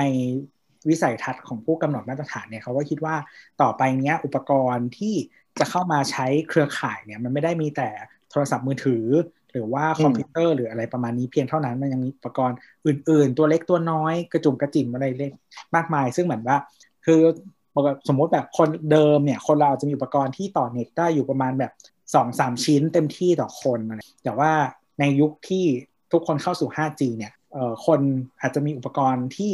ต่อกับเครือข่ายเนี่ยประมาณเป็นสิบสิบชิ้นหรือหลายสิบหรือร้อยชิ้นอะไรอย่างเงี้ยอ่าใช่ ถูกต้อง เพราะฉะนั้นจุดเฉพาะจุดมุ่งหมายเฉพาะที่ของเฉพาะที่ตัวเนี้ย เห็นข้างหลังที่อยู่ในจอซูมก็ประมาณ80ชิ้นแล้วอะเรียงกันเลย บ้านบ้านนี้มีแค่ประมาณสักสามสิบชิ้น อ๋อ หมายความว่าเอ่อคลื่นคลื่นในห้องเอ่อในในในพื้นที่จำกัดเหมือนเดิม หรือว่าในปริมาณคลื่นเท่าเดิมอะเออแต่ว่าให้ซอยคลื่นให้มันให้มันเล็กลง แต่ใช่สามารถใช่แบ่งกับไปใช้กับอุปกรณ์อื่นๆได้มากขึ้นใช่เนี่ยเหรอ ใช่ใช่ใช่อืมใช่ต้องคือเน้นเน้นคำที่เขาใช้คือ precision คือแม่นยำมากขึ้น เนื่องจากว่าเหมือนกับ 3G 4G หรือขึ้นมาทั้งหมดอย่างเงี้ย นึกถึงว่าเรามีเสาอันหนึ่งเหมือนเสาเป็นสปริงเกอร์อะก็คือฉีดน้ำไปรอบๆ ใครที่โดนระยะน้ำก็คือถือว่าจับสัญญาณหมดอืมแต่ 5G เนี่ย 5G เนี่ยมันจะแบบสแกนเลยว่าในพื้นที่อะมี device เท่าไหร่ แล้วเจาะจงยิงคลื่นเข้าไปหาเครื่องนั้นมากขึ้นอืมจริงๆมันเลยมันจะทำให้คล้ายๆ Wi-Fi ปัจจุบันนี้ อ่าเขาเรียกว่า beam forming ก็คือทำให้มันแบบ รู้เลยว่าในใต้เสาเนี้ยมีอยู่สมมติมีร้อยเครื่อง ก็ยิงน้ำไปที่ร้อยเครื่องโดยตรง เพื่อทำให้ มันใช้พลังงานกระจายจำนวนเครื่องได้มากขึ้นนึกออกไหมพลังงานจากตอนแรกคือมันประสิทธิภาพมากขึ้น ใช่ จากตอนแรกมันสาดน้ำไปมั่วๆ ตอนนี้มันเลือกเจาะจงที่จะสาดสาดไปหาใครก็ได้ อย่างนี้ได้ไหมปรับทิศทางได้ แต่เดิมมันเหมือนเป็นคลื่นคลื่นเสียงอะที่พอยิงปล่อยไปทีมก็จะกระจายเป็นทรงกลมครับแต่ต่อไปจะแบบใช่กูยิงเป็นแสงเลย ยิงเป็นเส้นตรงอย่างนี้เลย ใช่ ใช่ถูกต้องถูกต้องมันเลยนี่แสดงทำว่าให้อะก็ไม่เดี๋บุยวกแป๊คับบนึงเกี่ยวแล้ว ขอแป๊บนึงอะไรแสดงว่าก่อนหน้าเนี้ยเอ่อ ในยุคโทรศัพท์เนี่ย เราไม่มันมีขึ้นอะไรต่อมีอะไรผ่านหัวเราโดยที่ไม่ใช่ของเราเต็มไปหมดอะไรเงี้ยเหรอ ใช่ใช่โอ้โห Wi-Fi มือถือเยอะแยะไปหมดบูทเออบูเออทูซึ่งธซึ่งสิ่งพวกนี้มันไม่ใช่ของเราเลย ซึ่งอันเนี้ยคนที่มองมองอยู่ในไอองค์กรจิบน้ำทานนะมันก็มองว่าไอสิ่งนี้เป็นสิ่งที่แบบสิ้นเปลืองและในยุคถัดไปนี้เนี่ยเหรอใช่เฮ้ยมันทำได้ด้วยเหรอวะมันสิ้นเปลืองและมันเขาเรียกอะไรแบนด์วิดต์อะมันจะใช้เยอะเกินความจำเป็น อืมนึกอแล้อวกไหมคืออุปกรณ์ที่ต่อที่มาใช้งานเนาะเนื่องจากมันมีเขาเรียกว่าอะไร การใช้งานที่หลากหลายอะมันแปลว่า แต่ละตัวเนี่ยมันต้องการแบนด์วิดต์หรือคุณภาพสัญญาณหรืออะไรต่างๆอะไม่ไม่เท่ากัน latency เออเพราะฉะนั้นเนี่ยการที่ทำให้อุปกรณ์แต่ละตัวเนี่ยมันมีระดับของการใช้งานอะต่างๆกันนะมีหลายหลายระดับใช่ไหมครับ มันจะทำให้ ประสิทธิภาพของเครือข่ายโดยรวมอะมันดีขึ้นเพราะทุกคนอะได้สิ่งที่ต้องการเอาแค่เพียงพอก็พอเลยใช่ แล้วก็การที่มันไม่เป็นคลื่นเป็นโดมๆออกไปอะแล้วมันเป็นคลื่นยิงโดยตรงอะทำให้ latency หรือความแหลกอะมันดีขึ้น แทนที่มันจะรับสัญญาณกว้างๆแล้วค่อยกว่าจะส่งกลับไปหาเสาอะไรเนี้ยใช้เวลา แต่ถ้าเป็น 5G คือมันมันคุยกัน direct line ปุ๊บการหน่วงอะไรมันก็จะดีขึ้นเยอะเลย อืมอืมอืมคือธีมส่วนของ 5G อะจะไม่ได้เน้นว่าแบบ คุณต้องโหลดเร็วขึ้นมหาศาลและธีมคือจัดสรรขึ้นยังไงให้มีประสิทธิภาพที่สุด เหมือนกับ CPU ได้ไหมช่วงหนึ่งที่แข่งกันแรง กูขออืมเร็วเร็วเร็วในที่สุดวันหนึ่งก็มาคุยแล้วว่าเฮ้ยในความแรงเท่าเนี้ยกูกินไฟแค่นี้ อืมเอออะอประมาณนั้ใช่นคือแบบะไรย่างนั้นแทนที่จะกินแรงเสมอไปก็คือกินยังไงให้มีประสิทธิภาพที่สุดเออคุ้มที่สุด แล้วถ้าอยากเพิ่มความแรงก็เอาหลาย ๆ หัวมารวมกันอ่าถูกกำลังจะบอกเลยว่านั่นคือ สิ่งที่แบบ โอเค ถ้าไม่อยากให้ เราเสียความแรงลงไปด้วยจะแก้ปัญหายังไงอ่าก็คือในมือถือคุณอะมีเสาเพิ่มขึ้นเจ๋เออ คือเหมือนกับก่อนหน้าเนี้ยยุค 3G 4G อะก็คือหนึ่งมือถือมีหนึ่งชิปหนึ่งเสา ก็คือคุยกันผ่านเป็นช่องเดียว แต่ยุค 5G อะมันจะมีเทคโนโลยีที่เอามาจาก Wi-Fi เรียกว่า MIMO ก็คือ multiple in multiple out คือหมายถึงว่าในมือถือคุณอาจจะมีเสาสี่ต้น แล้วก็ช่วงที่ใช้ความเร็วต่ำก็คือใช้ต้นเดียวคุยกับเสา แต่ถ้าแบบ ตอนนี้กูต้องการแรงมาก กูก็เปิดสี่ต้นยิงเข้าไปคุยกับเสาโดยตรงอ๋อแต่เสามันเสามันแอบอยู่ในเครื่องใช่ไหมเรามองไม่เห็นใช่ไหมใช่ใช่ไม่ไม่ไม่เห็นไม่เห็นก็ไม่คือใช่เหมืยุอคนเราที่มีเสาออกมาแล้ว อยู่ๆเราก็เปิดเลนส์เพิ่มอะไรเงี้ยเออตอนตอนที่ไม่อ่าใช้เราก็แบบใช้เลนส์เดียวพออ่าอ่าตอนที่แบบต้องการใช้งานเยอะ คือสมมุติว่ามือถืออะมันก็จะมีเขาเรียกว่าอะไร สมมติเป็นมือถือเครื่องหนึ่งเนาะช่วงที่แบบอืมอยู่เฉยๆอะมันแต่ว่ามันมันจะพยายามต่อกับเสาสัญญาณอะตลอดเวลาเพื่อเผื่อว่ามีคนโทรมาหรือนู่นนี่นั่นอะเล็กๆ น้อยๆอะมันก็จะใช้แบบพลังงานน้อยหน่อยเนี่ยแต่ว่าพอคุณเปิดขึ้นมาแบบอะดู YouTube นู่นนี่นั่นอะไรอย่างเงี้ยมันจะต้องใช้ข้อมูลมากขึ้นเนาะเพราะเขาก็เปิดเลนส์เพิ่มเพื่อให้มันทำงานได้ดีขึ้น แล้วก็ใช้พลังงานมากขึ้นนี่เรายังจินตคือเทนาคโนโลยีการไม่ออกยังไม่ออกว่าสมมุติว่าเราไปอยู่แบบภูทับเบิกเนี้ยแล้วอะมีคนจะส่งจะจะจะคอไปหาเราอืมนั่นแสดงว่ามันไม่ใช่การแบบปล่อยพลังอึชแล้วก็แบบกระจายไปทั่วโลกอืมเหมือนเดิมแล้วเหรอ หรือว่ายังเหมือนเดิมโอเค ถ้าเจาะลงไปหน่อย 5G อะจะมี2เฟส เฟสแรกเขาจะเรียกว่า NSA คือ non stand alone จะยังใช้โครงข่ายของ 4G อยู่อืมก็คือเสาเนี่ยจะปล่อยไอ้คลื่นที่มันเป็นเห็ดออกมาเนี่ยเป็นกลมๆเนี่ยออกมาอยู่ เป็นเหมือนกับ เป็นปล่อยคลื่นออกมาเพื่อสัมผัส non stand alone คือมันใช้ 5G คู่กับ 4G คือมือถือในช่วง stand by หรือว่าเราเดินเข้าไปในช่วงสัญญาณเสาเนี่ยจะจับด้วย 4G แบบเดิม แต่ทันทีที่เราเริ่มใช้ Data ปุ๊บ มันจะปรับไปใช้ 5G คือใช้ 4G เป็นเหมือนตัวจับเรดาร์เฉยๆ แต่เวลายิงอืมข้อมูลกันจริงๆอะใช้ 5G เป็นตัวยิง เป็นเทคโนโลยีคนละอันกัน แต่ตัวกระจายสัญญาณยังเหมือนเดิมใช่ไหมหรือว่าต้องเปลี่ยนไอตัวเสากระจายสัญญาณใหม่ด้วย มันติดเครื่องเสริมเข้าไปได้อ๋ออ่า แต่ในขณะที่ยุคหลังอะเขาจะเรียกว่ายุค standalone ก็คือไม่ต้องมีเสา 4G แล้วเป็นระบบ 5G เลยอืมแต่มือถือที่จะเอามาใช้ก็ต้องรองรับ 5G กันหมดด้วยนะอืม ก็จะเป็นยุคหลังที่แบบมือถือ 5G มีมีเป็นเรื่องปกติแล้ว เขาก็อ่าอาจจะทยอยเอาเสา 4G ออก อ๋อ มันก็จะเกิดเหตุการณ์เหมือนตอนที่ช่วง เอ่อปิดเลิกใช้ 2G 2G ดับเออเออเอออ่ามือถืออย่างขนั้องนเลยเดิมใช้อย่างนั้ไม่นได้เลยแล้ว คือเหมือนใช่ตอนเราใช้ 3G อะครับ แล้วก็ 4G ช่วงแรกๆอะเราอะยังใช้ระบบ 2G อยู่เมื่อเราสวิตชไปที่ใช้การโทร อืมอ๋อ ใช่ใช่ใช่ตอนที่เราโทรหรือใช้ SMS อย่างเงี้ย ซึ่งบางเครื่องอะมันจะโชว์ด้วยนะ ตอนแบบตอนที่เราใช้สัญญาณโทรอะ บางทีแบบสัญลักษณ์ที่เครื่องอะมันจะเปลี่ยนเออออ่าเน็ตเน็ตจะไม่โหลดใช่ก็จะไปจับสัญญาณอีกอันนึงอะไรอย่างเงี้ย แต่ว่าอ่าตอนหลังมันก็สามารถทำพร้อมกันได้แล้วเนาะแล้วก็อีกส่วนหนึ่งก็คือตอนปิด 2G ไปอะในชุกยุค 4G เนี่ย หลาย ๆ เครื่องมันจะไปใช้เอ่อระบบที่เรียกว่า VoLTE อืมนะครับหรือว่า voice over LTE ก็คือ มันเปลี่ยนสัญญาณเสียงของเราเนี่ยให้เป็นข้อมูลนะแล้ววิ่งบนเครือข่าย 4G เป็นเหมือนชุดข้อมูลหนึ่งชุดเลยนะครับก็เหมือนเราโทรไลน์นี่แหละเพียงแต่ว่าระบบการโทรใช่เป็นระบบมือถือของมือถือทำอืมอืมประนั่มานณแหละนั้นมันก็จะเปลี่ยนไปเพราะฉะนั้นเนี่ยแล้วมันก็จะไล่มาเนาะเพราะตอนนี้เราปิด 2G ไปแล้วเนาะแล้วก็อืมพอยุคพอต่อมาเนี่ยเมื่อเมื่อทุกคนใช้แบบ 4G เป็นมาตรฐานอะไรอย่างเงี้ยเราก็อาจจะมีการปิด 3G เนาะไม่ว่า เอาอุปกรณ์ออก แล้วก็อาจจะมีการดึงคลื่นที่มันเคยแบ่งกันไว้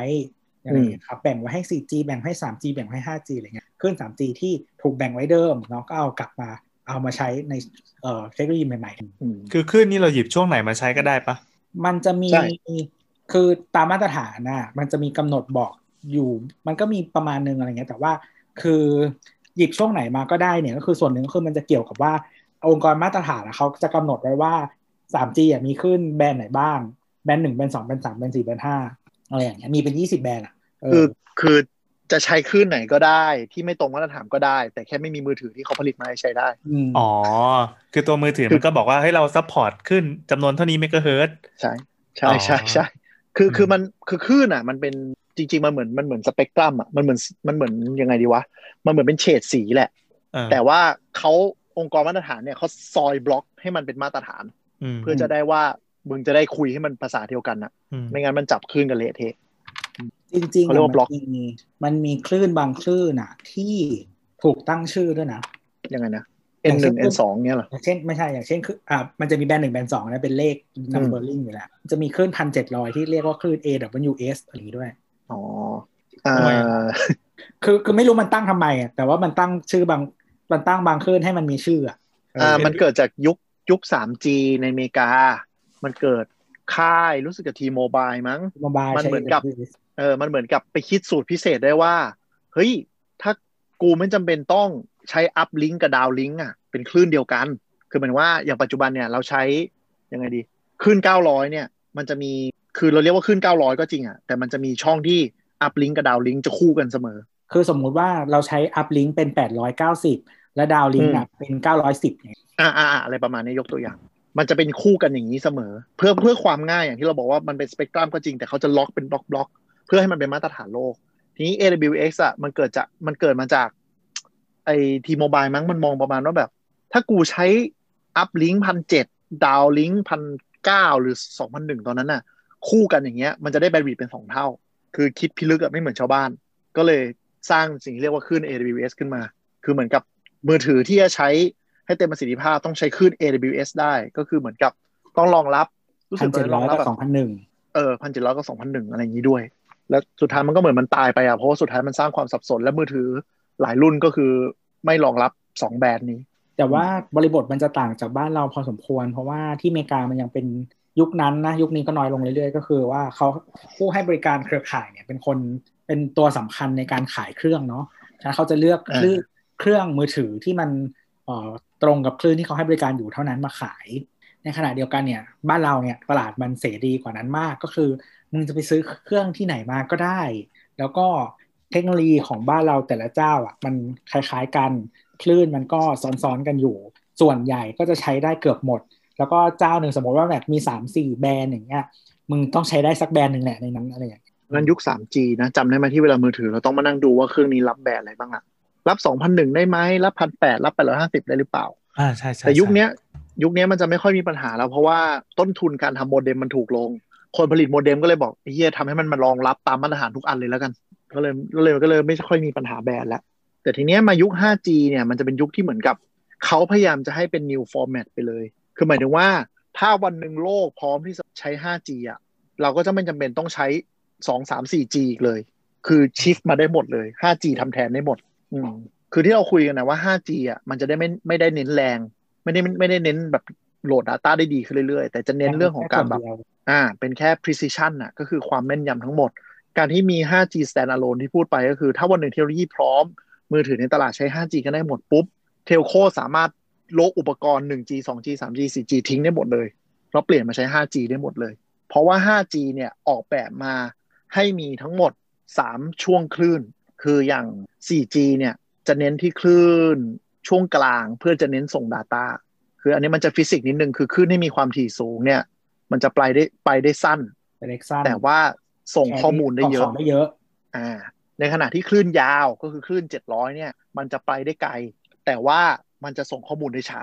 อืมนึกออกไหมซึ่งก็เลยทำให้ค่ายส่วนใหญ่เลือกที่จะคง 3G ไว้ที่คลื่น คลื่นยาว คลื่น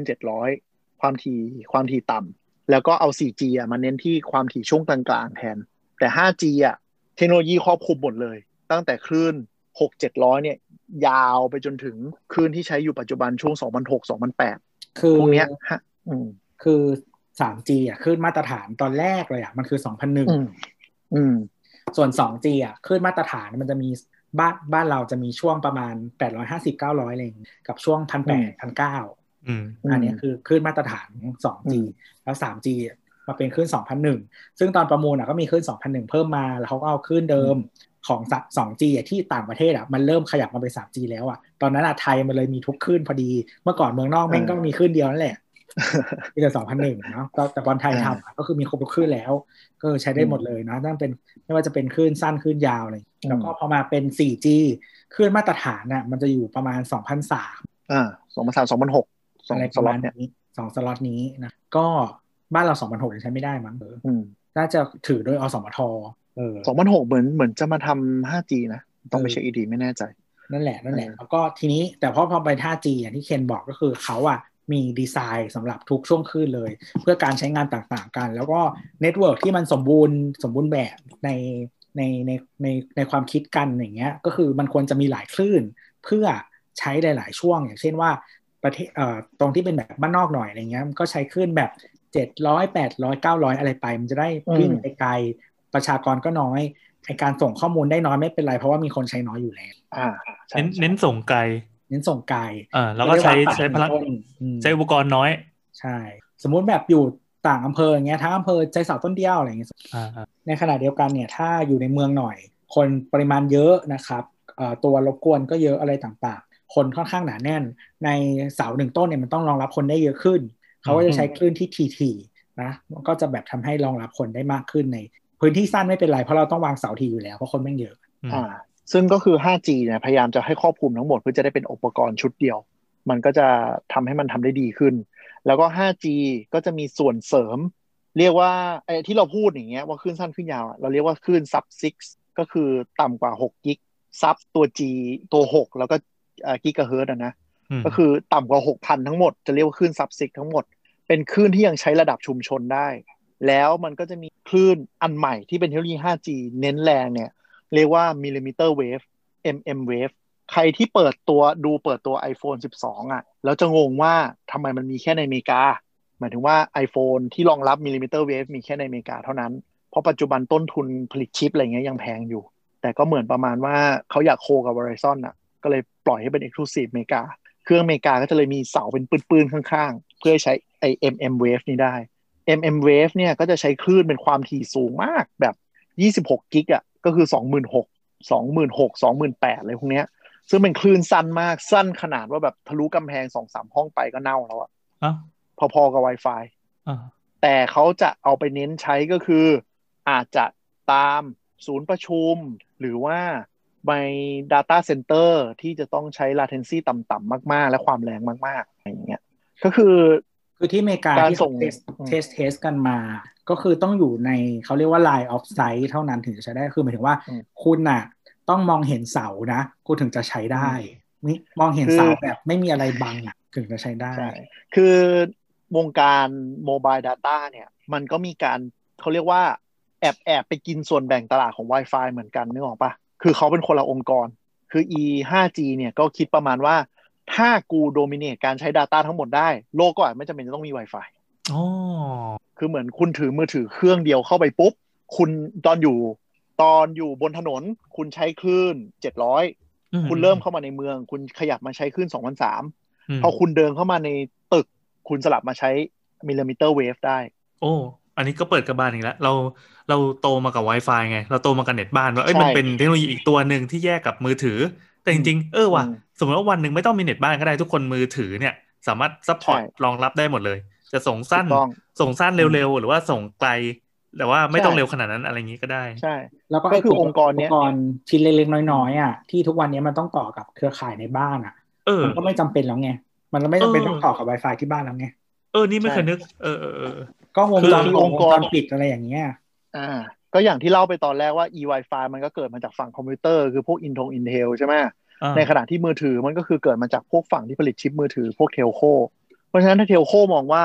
เฮ้ย กูก็ไม่ต้องง้อ Wi-Fi ก็ได้นี่หว่า ถ้าคิดเทคโนโลยีที่มันดีพอ เออ เออ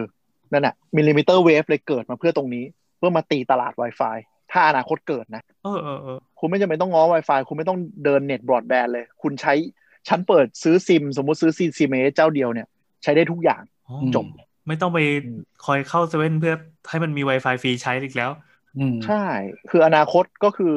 millimeter wave คุณอาจจะไปขอเหมือนคล้ายๆโมเด็มอะ หรือว่า cell site เล็ก ๆ มาติดในบ้านคุณ ถ้าเทคโนโลยีมันนิ่งกว่านี้แบบครอบคลุมกว่านี้นะเออคุณก็ไปขอ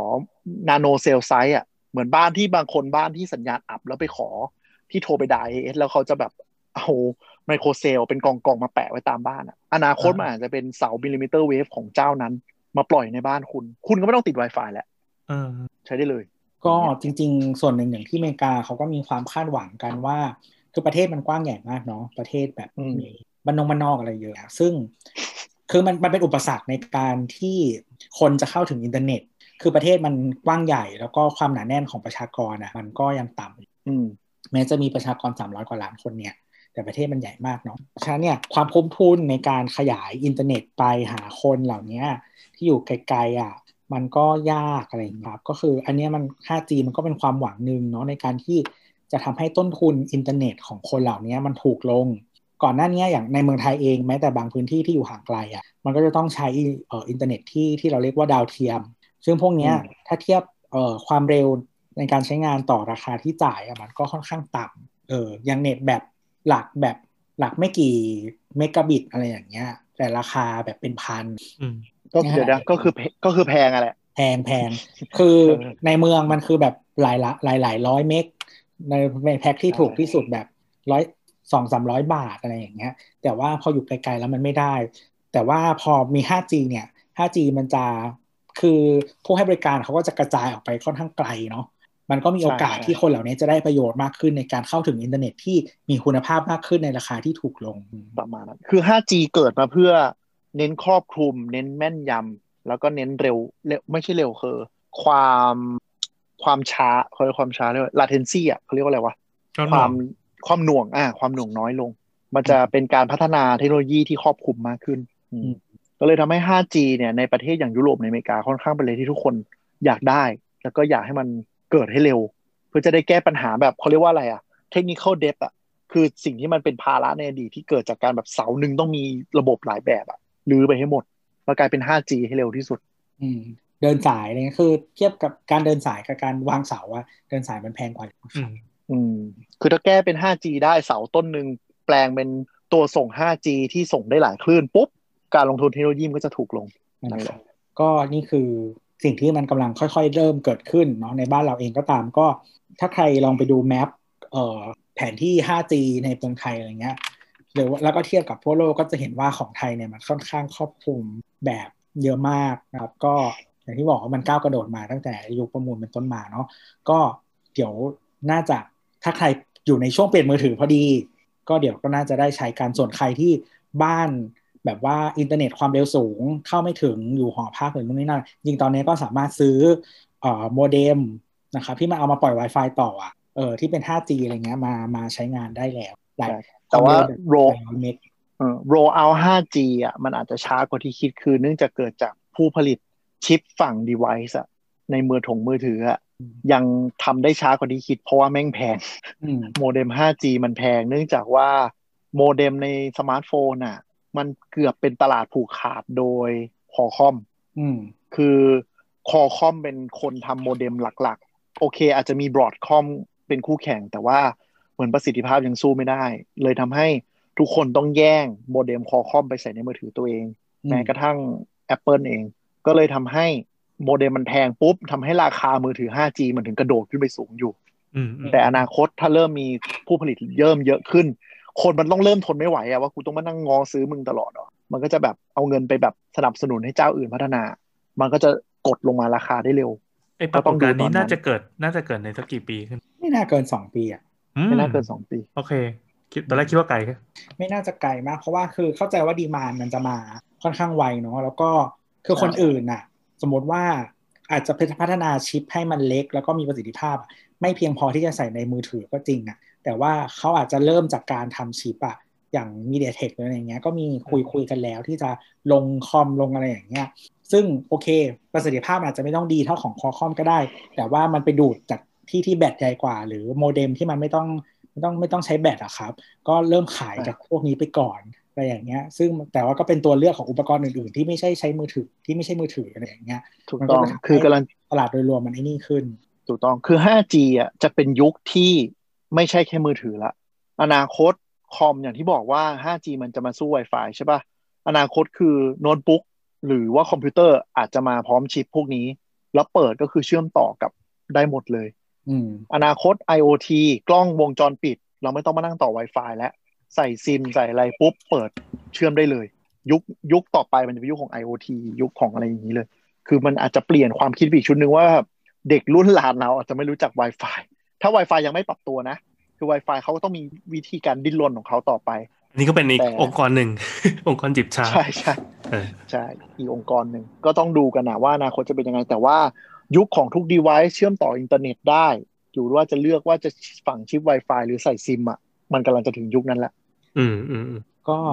ไอที่พี่แอนถามเนี่ยก่อนก่อนจบนิดนึงมันก็คือคนหนึ่งที่พิจิกไว้ว่าจะมีผู้ผลิตอื่น ๆ ที่มา สู้กับคอคอมเมื่อไหร่นะครับ คนหนึ่งที่พิจิกไว้ก็คือ Apple เพราะว่าเขาทำสัญญากับคอคอมไว้ถึงปี 2024 อ๋อ คือประมาณว่ากูยอมเซ็นกับมึงอะถึงปีนั้นอะแล้วเดี๋ยวว่ากัน เดี๋ยวค่อยดูจะมีชิปตัวอักษรตัวเดียวโผล่ขึ้นมาตามตัวเลขหนึ่งใช่เป็นไปได้อาจจะไม่นะอาจจะพ่วงเข้าไปใน A เชิญ A เลย อ๋ออ๋ออ๋อหรือคิดว่าหรือ เออ อาจจะหาวิธีแต่ว่า Apple จริง ๆอะก่อนหน้านี้ก็แอบ มีโมเด็มของเจ้าอื่นนอกจากคอคอมแล้วก็คือ Intel อืมเอาเลิกกันไปแล้วแอบใช่ยัดเหรอเข้ามาอะก็คือใช่เล่าซื้อเล่าแม่ย้งอนเลยย้อนให้ฟังก็คือว่า ตอนนั้นอะคือ Intel เขาก็มีความสามารถในการทำชิปสื่อสารอะไรประมาณนี้อยู่แล้วเนาะอืมอืมเขาก็ซื้อๆอะไรมานี่แหละ และ Apple ก็บอกบอกก็คือ Apple ของทุกอย่างมันไม่อยากมีซัพพลายเออร์คนเดียว เออออ่าใช่มันก็เลยเหมือน เพราะว่ามันต้องการกดราคาเนาะ มันต้องการแบบเอาคนมาสู้กัน เพื่อให้เขาได้ของที่ดีและราคาดีที่สุด เขาก็เลยบอก Intel ว่า ไหนลองทำให้หน่อยซิถ้าแบบทำดีเดี๋ยวจะซื้อเอออมสุดท้ายแล้ว Intel ก็ทำออกมา ซึ่งถามว่าดีเท่าคอคอมไหมก็คือไม่ แต่ว่าดีพอดีพอที่จะใช้งานได้อะเออออืมก็เลยซื้อเอามาทำช่วง 4G ยุคนั้นน่ะมันก็เลยต้องมาดูว่าคุณอะเป็นเครื่องอะไร เพราะว่าเครื่องที่ Intel ทำอะมันจะไม่รองรับ CDMA เพราะ CDMA เนี่ยที่ที่บางเจ้ายังใช้อยู่อย่าง v o l a z o n ที่อเมริกาอย่างเงี้ยเพราะว่า พอเข้ามาเขาเป็นเจ้าของลิขสิทธิ์เป็นเจ้าของสิทธิบัตร CDMA เขาเป็นคนทำมาอืมเออ มันก็เลยแบบว่า งั้นกูซื้อของคอคอมแค่อันที่ใช้กับ CDMA แล้วกัน ใครไม่ต้องใช้ยุโรปยุโรปประเทศทงประเทศไทยอะไรเงี้ย มึงใช้ของ Intel ให้หมดอืมซึ่งเลยทำให้เน็ต 4G แม่งช้ากว่าของคอคอมก็เลยเป็นดราม่ากันอยู่ช่วงหนึ่งว่าแบบ เอ้า อะไรวะ มึงซื้อ iPhone เหมือนกัน แต่ได้โมเด็มไม่เหมือนกัน แต่ก็ดีกว่า Exynos นะ เออ นี่แย่จริง จัดเป็นอีกสาม EP ได้เลยเรื่องนี้ คือของ Exynos เนี่ยขอแตะนิดนึง มันไม่ใช่แค่ช้ากว่าเว้ย มันร้อนกว่าและแบตหมดเร็วกว่าด้วยอืมอืมอืมตอนนี้เจออยู่เหมือนกันแบตแบตหมดเร็ว บอกเลยนะครับว่าโน้ตโน้ตยี่สิบที่ใช้อยู่เนี่ยแบตหมดเร็วกว่าโน้ตสิบมาก เออ ก็มีคนบอกว่าคือถ้าคือถ้าคุณไม่ใช้ปากกาไปซื้อแบบซื้ออะไรนะ S S ยี่สิบ Ultra ใช่ไหมเพราะมันจะใช้คอคอมใช่ปะอืมเพราะมันใช้เออ 5G ไงมันจะเป็นเออ 5G ไงเออ อันนั้นน่ะจะแบบโอเค เพราะอย่างน้อยมันก็ได้ชิปแบบ ของของคอคอมแล้วก็แบตจะแบบไม่ไหลเป็นน้ำเหมือนอันที่ใช้ Exynos อันนี้เรียกว่าชิปหายของแท้เลย อ่านั่นแหละนั่นแหละกลับมากลับมาก็คือสุดท้ายแล้วว่า พอมาถึงยุค 5G อะค่ะก็คือ Intel ก็คุยกับ Apple ไว้ว่าแบบจะทำได้ปีนี้ปีนี้ก็คือไม่ได้สักที อีกแล้วพอดเดิมใช่เออเพราะเดิมอินเทลแบบสองยุหมายถึงว่าสอง business unit ที่ดีลกับ Apple ก็คือเฮี้ยหมดบงหมดโอ้โอ้เออเดี๋ยวก็คือ Apple ก็เลยบไม่อกได้ว่า ก็เลยแบบไปไปมาๆ Apple ก็เลยแบบ เออ แม่งกูไม่สนใจมึงแล้วกูกลับไปเซ็นกับพอคอมก็ได้เอออมันก็เลยเกิดแต่กูก็ซื้อประกาศซื้อมาในวัน Intel ดียวกัทั้งดิวิชันนะเออมันประกาศมาในวันเดียวกันว่า อันที่เออ Apple อะเซ็นสัญญากับ Qualcomm ว่าจะใช้จะซื้อโมเด็มถึงปี 2024 เนี่ย กับอันที่ Intel บอกว่าหยุดพัฒนาโมเด็ม 5G แล้วเออเกิดขึ้นในวันเดียวกัน แล้วหลังจากนั้นไม่กี่วัน Apple ก็ประกาศซื้อหน่วยงานที่เป็นผู้พัฒนาโมเด็มทั้งยูนิตของ Intel เนี่ย 5G เนี่ยเข้ามาเป็นส่วนหนึ่งของ Apple เพื่อที่จะทำเองนะครับแล้วก็ซื้อพวกสิทธิบัตรอะไรต่างๆ มาพร้อมกัน ซึ่งเขาก็คาดหวังว่าจะทำเองได้ก่อนปี 2024โอ้ครับ นับถอยหลังเลยอืมใช่ซึ่งถ้าถ้าเราเองเราคิดว่าเขาน่าจะแพลนว่าให้มันเสร็จก่อนนั้นอีก แบบยิ่งเสร็จเร็วยิ่งดีน่าน่าจะเร็วกว่านั้น เพราะว่าสัญญา 2024 คือเหมือนสัญญาซื้อขั้นต่ำอะไม่ได้ไม่ได้ครบจำนวนด้วยอืมก็หมายว่า iPhone ปีหนึ่งมันขายได้ประมาณ 10 กว่าล้าน 10 20 ล้านเครื่องอะอืม เขาเซ็นรู้สึกกับเซ็นต่ำกว่านั้น เซ็นแบบแค่มินิมัม5ล้านอะไรอย่างงี้มั้งก็คือก็สมคืมอติประมาณว่าบางบางประเทศอืมที่ได้ใช้สมมติสมมติถ้าเขาทำได้ก่อน ก็จะมีบางอืมบางช่วงคลื่น บางประเทศที่ได้ใช้ชิปคอคอมบางประเทศที่จะได้ใช้ชิปของ Apple เอง จริงเออก็เป็นๆไป Apple ได้ Apple ได้ถือเทคโนโลยีนี้ไม่ค่อยดีใจเท่าไหร่เลยวะเพราะว่าคือมันไม่ได้เผื่อยี่ห้ออื่นใช้เลย ใช่ใช่ใช่ก็คือหลาย ๆ อันที่ทุกคนบอกว่าเอ้ยแบบดีมากดีมากอะไรเงี้ยไม่ว่าจะเป็นอย่างเช่นชิปแบบ W W1 หรือว่า H1 ที่ใช้ในหูฟังที่ทุกคนบอกว่าแบบโอ้ใช้สะดวกมากเชื่อมต่อดีมากดูนนี่นั่นอะไรเงี้ยเขาก็จะมีคนบอกว่าอีเหี้ยแบบอยากต้องการใช้สิ่งนี้บ้าง เออ เออไม่ขายได้เออมาซื้อของกูใช่ไม่ได้คิดเผื่อมนุษยชาติเลย ใช่ใช่เหมือนทุกรีวิวอะ บอกว่า AirPods อะ เสียงแม่งก็ไม่ได้ดีนะ ราคาก็แพงนะ แต่มันสะดวกสุดเพราะว่าชิปอีเฉพาะของมึงเนี่ยแหละอืมแต่คือตอนแรกเราก็ไม่เก็ตนะว่าแบบอีเหี้ยแค่แพรง่ายอะ มันจะมีประโยชน์ เออซึ่งซึ่งจริงๆตอนนี้ก็ยังรู้สึกว่าการแพรไม่ได้ไม่ได้ ไม่ได้สำคัญขนาดนั้น แต่ว่าทุกครั้งที่เอามาใช้ต่ออะมันจะแบบง่ายกว่า แล้วก็พอเราใช้ของ Apple หลาย ๆ ชิ้นอะ เวลาสวิตช์เครื่องอะ ไม่มีประโยชน์ด้วยอืมใช่ใช่ดิซื้อดิซื้อดิแล้วตอนนี้ก็มีแบบอะไรนะออโต้สวิชก็คือหมายถึงว่าอย่างเราเนี้ยมี Mac มี iPhone มี iPad พอเราแบบเสียบต่อหูฟัง AirPods อยู่ปุ๊บเราใช้ Mac อยู่ก็เสียงก็จะมาจาก Mac พอเราย้ายไปใช้ iPad เสียงมันก็จะมาจาก iPad ใช่ก็คือโคตรดี โคตรอะไรดีวะทำไมมาจบด้วยกันขาย Apple ได้กว่ายังไงรายการในบทรายการไม่ใช่สาวกไง เออ ไม่ได้พูดเลยไม่เป็นไร แต่ว่าของมันดีจริง เนี่ยไม่แต่นั่นแต่แต่แล้วแหละกลับมาประเด็นก็คือตัว ไอ้ Apple เนี่ย ในอนาคตก็ก็เขาเรียกว่ามันมีคน set standard จริง ๆ อย่างเช่น AS กับ True บ้านเราก็เริ่มเข็น 5G จริงจังตอนเปิดตัว iPhone เห็นปะอืมทั้งๆที่ก่อนหน้านี้มันก็คือมันคือ Pilot มันได้สักพัก แล้วมือถือ Android ใช้ 5G ก็ออกมาเยอะแล้วอะมแต่ตอนนี้คือแบบโปรโมทชิบหายมากเรื่อง 5G 5G อะคือค่ายที่ไม่อะไรค่อยต้องแพงก็มีมาแล้วอย่างไม่ว่าจะเป็นแบบอืม oppo อะไรอย่างเงี้ย vivo ใช่ต่างๆ huawei ก็มีมาแล้ว ไม่ใช่แค่ Samsung เนาะอืมซึ่งค่ายจีนก็เหมือนเขาก็จะมีตัวเลือกที่ราคาถูกกว่าซัมซุงให้เลือกคือก็มันก็ยังไม่ไม่ได้เกิดขนาดนั้นไม่ได้รู้สึกว่ามันแมสมากอย่างเงี้ยแต่พอ iPhone ก็เดี๋ยวรอหลังจากได้รับเครื่องกันจะเป็นอย่างไร คือมันไม่ใช่แค่แมสด้วยนะ อย่างบางเจ้าอะมือถือใช้ได้ แต่เครือข่ายก็ยังไม่ปลดล็อกให้ใช้ได้ คือคือเวลาเราจะใช้ 4G 5G หรือคลื่นอะไรก็ตามอะ มันจะมีเหมือนกับปล่อย carrier update อะให้เราพร้อมใช้ด้วยนะ ไม่ใช่แค่มือถือรองรับอย่างเงี้ยเราจะเปิดใช้ได้เลย อย่างเช่นคนที่เอา iPhone 12 เครื่องหิ้วเข้ามา ตอนที่ Apple Apple หรือ AS อะไรพวกนี้ยังไม่ปล่อยเขาเรียกว่า carrier update อะมันก็ใช้ 5G ไม่ได้นะ จนเขาเพิ่งมามาปล่อยพร้อมเครื่องไทยนี่แหละ ถึงเริ่มใช้กันได้อืม เอออัปเดตที่ว่ามันมันต้องไปทำอะไรกับโทรศัพท์เราปะหรือว่าเขาไปปรับทางสัญญาณเขา มันจะเด้งขึ้นมาในมือถือว่ามี carrier update นะ อัปเดตใหม่อ๋อเหรอเออ มันไม่ไม่ต้องอัปเดตไม่ต้องรีสตาร์ทอะไร มันแค่กดจึกเดียวมันก็แบบเปลี่ยนอืมอืมแต่ชัดเจนอะว่าเห็นว่าแค่ ไอ้ hashtag ที่ปั่นกันเน้น 5G ชิบหายเลย มันก็ดูมีจุดขายที่มันจับต้องได้มากที่สุดนะสำหรับรุ่นนี้ครับ ก็ในเมืองไทย iPhone และมือถือยังหลายรุ่นยังใช้ millimeter wave ไม่ได้ ยังเป็น sub 6 5G ที่เราพูดกัน sub 6 5G อยู่นะก็คือถ้าจะเป็น millimeter wave อาจจะต้องดูอนาคตว่าจะเป็นยังไง ซึ่งการที่มือถือตอนนี้เป็น sub 6ก็เลยทำให้ค่ายใบพัดสีฟ้า แม้จะบอกว่าฉันประมูล 5G แต่มึงก็ใช้ 5G ไม่ได้แน่ ๆ ปีนี้เขาว่าเขาว่ากันว่าจากซอสที่ไม่ระบุชื่อ บอกว่าปีหน้าแน่นอน ค่ายใบพัดสีฟ้านะครับก็ เออส่วนใครที่ยังเออมีความอดทนอยู่นะครับ ก็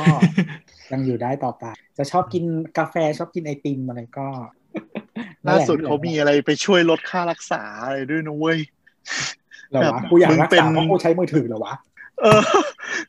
คือเป็นเป็นแบบมีโปรโมชั่นมากมายมหาศาลได้ยกเว้นขึ้นนี่ดีอะเออคือมันขายอะไรอะจริงบิสเนสโมเดลมันคือ ไม่ใช่มือถืออะเรียกว่ามันโอเคนะ ถ้าเกิดว่าเอ้ยมึงจะแทงมาทางนี้เลยอะ คือเอออะจ่ายค่ารายเดือนเพื่อให้ได้สิทธิพิเศษต่อชีวิต แต่ว่าโทรไม่ติดแค่ไรเออไม่แล้วคือคือเคยคุยกับบางคนเขาก็รู้สึกว่าเออก็มันก็ใช้ได้นี่อินเทอร์เน็ตอะไรอย่างเงี้ย แล้วก็ก็เลยลองถามว่าแล้วเคยใช้ค่ายอื่นไหมจะได้แบบรู้สึกว่าแบบมันอยู่คนละโลกกันไงอ๋อเอออารมณ์เหมือนคนที่ไม่ได้ตัดแว่นไงก็บอกว่าชีวิตก็ปกติดีก็มองเลย แต่พอตัดแว่นว่าเย้ที่ผ่านมากู กูทนไปได้ยังไง เออ อ่านั่นแหละครับนั่นแหละครับ แต่ว่าอย่างไรก็ดีเนาะเหมือนที่เราเคยคุยกับเคนไว้ในตอนเปิดตัว iPhone อ่าว่าไม่มีไม่มีมิลลิเมตรเวฟอะก็จริงๆก็ไม่ต้องน้อยใจอะไรไปนะยังไงเน็ตเราก็เร็วกว่าที่อเมริกาแน่นอนอ่าสบายใจละครับถึงแม้เราจะใช้ 4G ก็ตามก็เร็วกว่า 5G บ้านมันนะครับ อันอันนี้ถือว่าโชคดีนะไม่คิดว่าพูดจริงๆ พูดจริงๆไม่ไโชคดีที่เราแบบประมูลเละเทะชิบหายในตอนนั้นนะใช่ใช่มันทำให้แบบเราเทคโนโลยีเราพร้อมใช่ใช่แล้วก็โชคดีที่เรามีการแข่งขันดุเดือดด้วย อืม อืม คือมีค่ายเรื่อที่งเขาไม่แข่งนะครับผมนั่นแหละนั่นแหละแต่แข่งแข่งกันดุจริงเนื่องจากพอเราแข่งกันดุเรามีการ คือต้องยอมรับกสทชทำให้มันอะไรนะงานย้ายค่ายอะไรกันง่าย การแข่งขันมันดุเนี่ยก็เลยทำให้ต้องผู้บริอ่าผู้ให้บริการก็ต้องแข่งกันดุอืมช่วยอักันแบบกดราคาพัฒนาคุณภาพอะไรอันนี้น่าจะเป็นเคสตัดดี้ที่ดีนะว่า เรามีกติกาตรงกลางที่มันโอเคครับอ่าโอเคมันก็มีแบบปัญหานิดหน่อยนั่นแหละแต่พอมีกรรมการเสร็จปั๊บมีผู้แข่งที่ ที่สมน้ำสมเนื้อเอออืมแล้วพอมาสู้กันเนี่ยมันสนุกมันเป็นอ่าการการใช้เทคโนโลยีมาบัฟมาแข่งกัน ใช่ใช่ใช่ใช่ถึงแม้จะมีเสือมันไม่ได้นำเป็กินนอยู่บ้างเออมันไม่ได้เป็นระบบแบบโควตาที่ล็อกให้ไม่มีคนแข่งอะอย่างนั้นมันก็จะพัฒนาช้าเออ เหมือนการรถไฟหรือรถเมล์อะไรอย่างเงี้ยนั่นแหละนะครับ โอเค ก็ตอนนี้หวังว่าจะได้ความรู้อาจจะเนิร์ดหน่อย แต่คิดว่า สำหรับคนที่สนใจเนาะว่าเออฉันซื้อ5โฟนมาแล้วไอ้ยไม่ใช่ซื้อ5 iPhone มาแล้ว ฉันจะใช้ 5 5G หรืออะไรยังไงได้บ้างเนี่ยก็คิดว่าจะเป็นความรู้ที่ดีเนอะอ่าอ่าอ่าก็ถ้าเกิดว่าติดขัดอะไรยังไงตรงไหนก็ลองถามได้ มันมีข้อมูลด้านเทคนิคที่ปะปนมาเยอะหน่อย เอออืมครับ ก็คุยกับเราได้ที่ ครับผมที่ Twitter นะครับ @techjobtalk นะครับ หรือว่าจะติด hashtag techjob นะครับ ก็ได้หรือหรือพูด techjob เดี๋ยวจะ ค้นหานะครับ ก็ใส่แฮชแท็กช่างเถอะก็ได้ใช่เหมือนกันเหรอวะ ใช่เหรอวะ คนสองจะได้สองง่ายๆไงแต่ว่าถ้าพูดว่าสามโคกเนี่ยอย่าพิมพ์สามโคกเฉยๆนะนัดเยงเงี้ยให้พิมพ์ว่าสามโคกเรดิโอโอเค และสำหรับวันนี้ก็สวัสดีครับ สวัสดีครับ สวัสดีครับ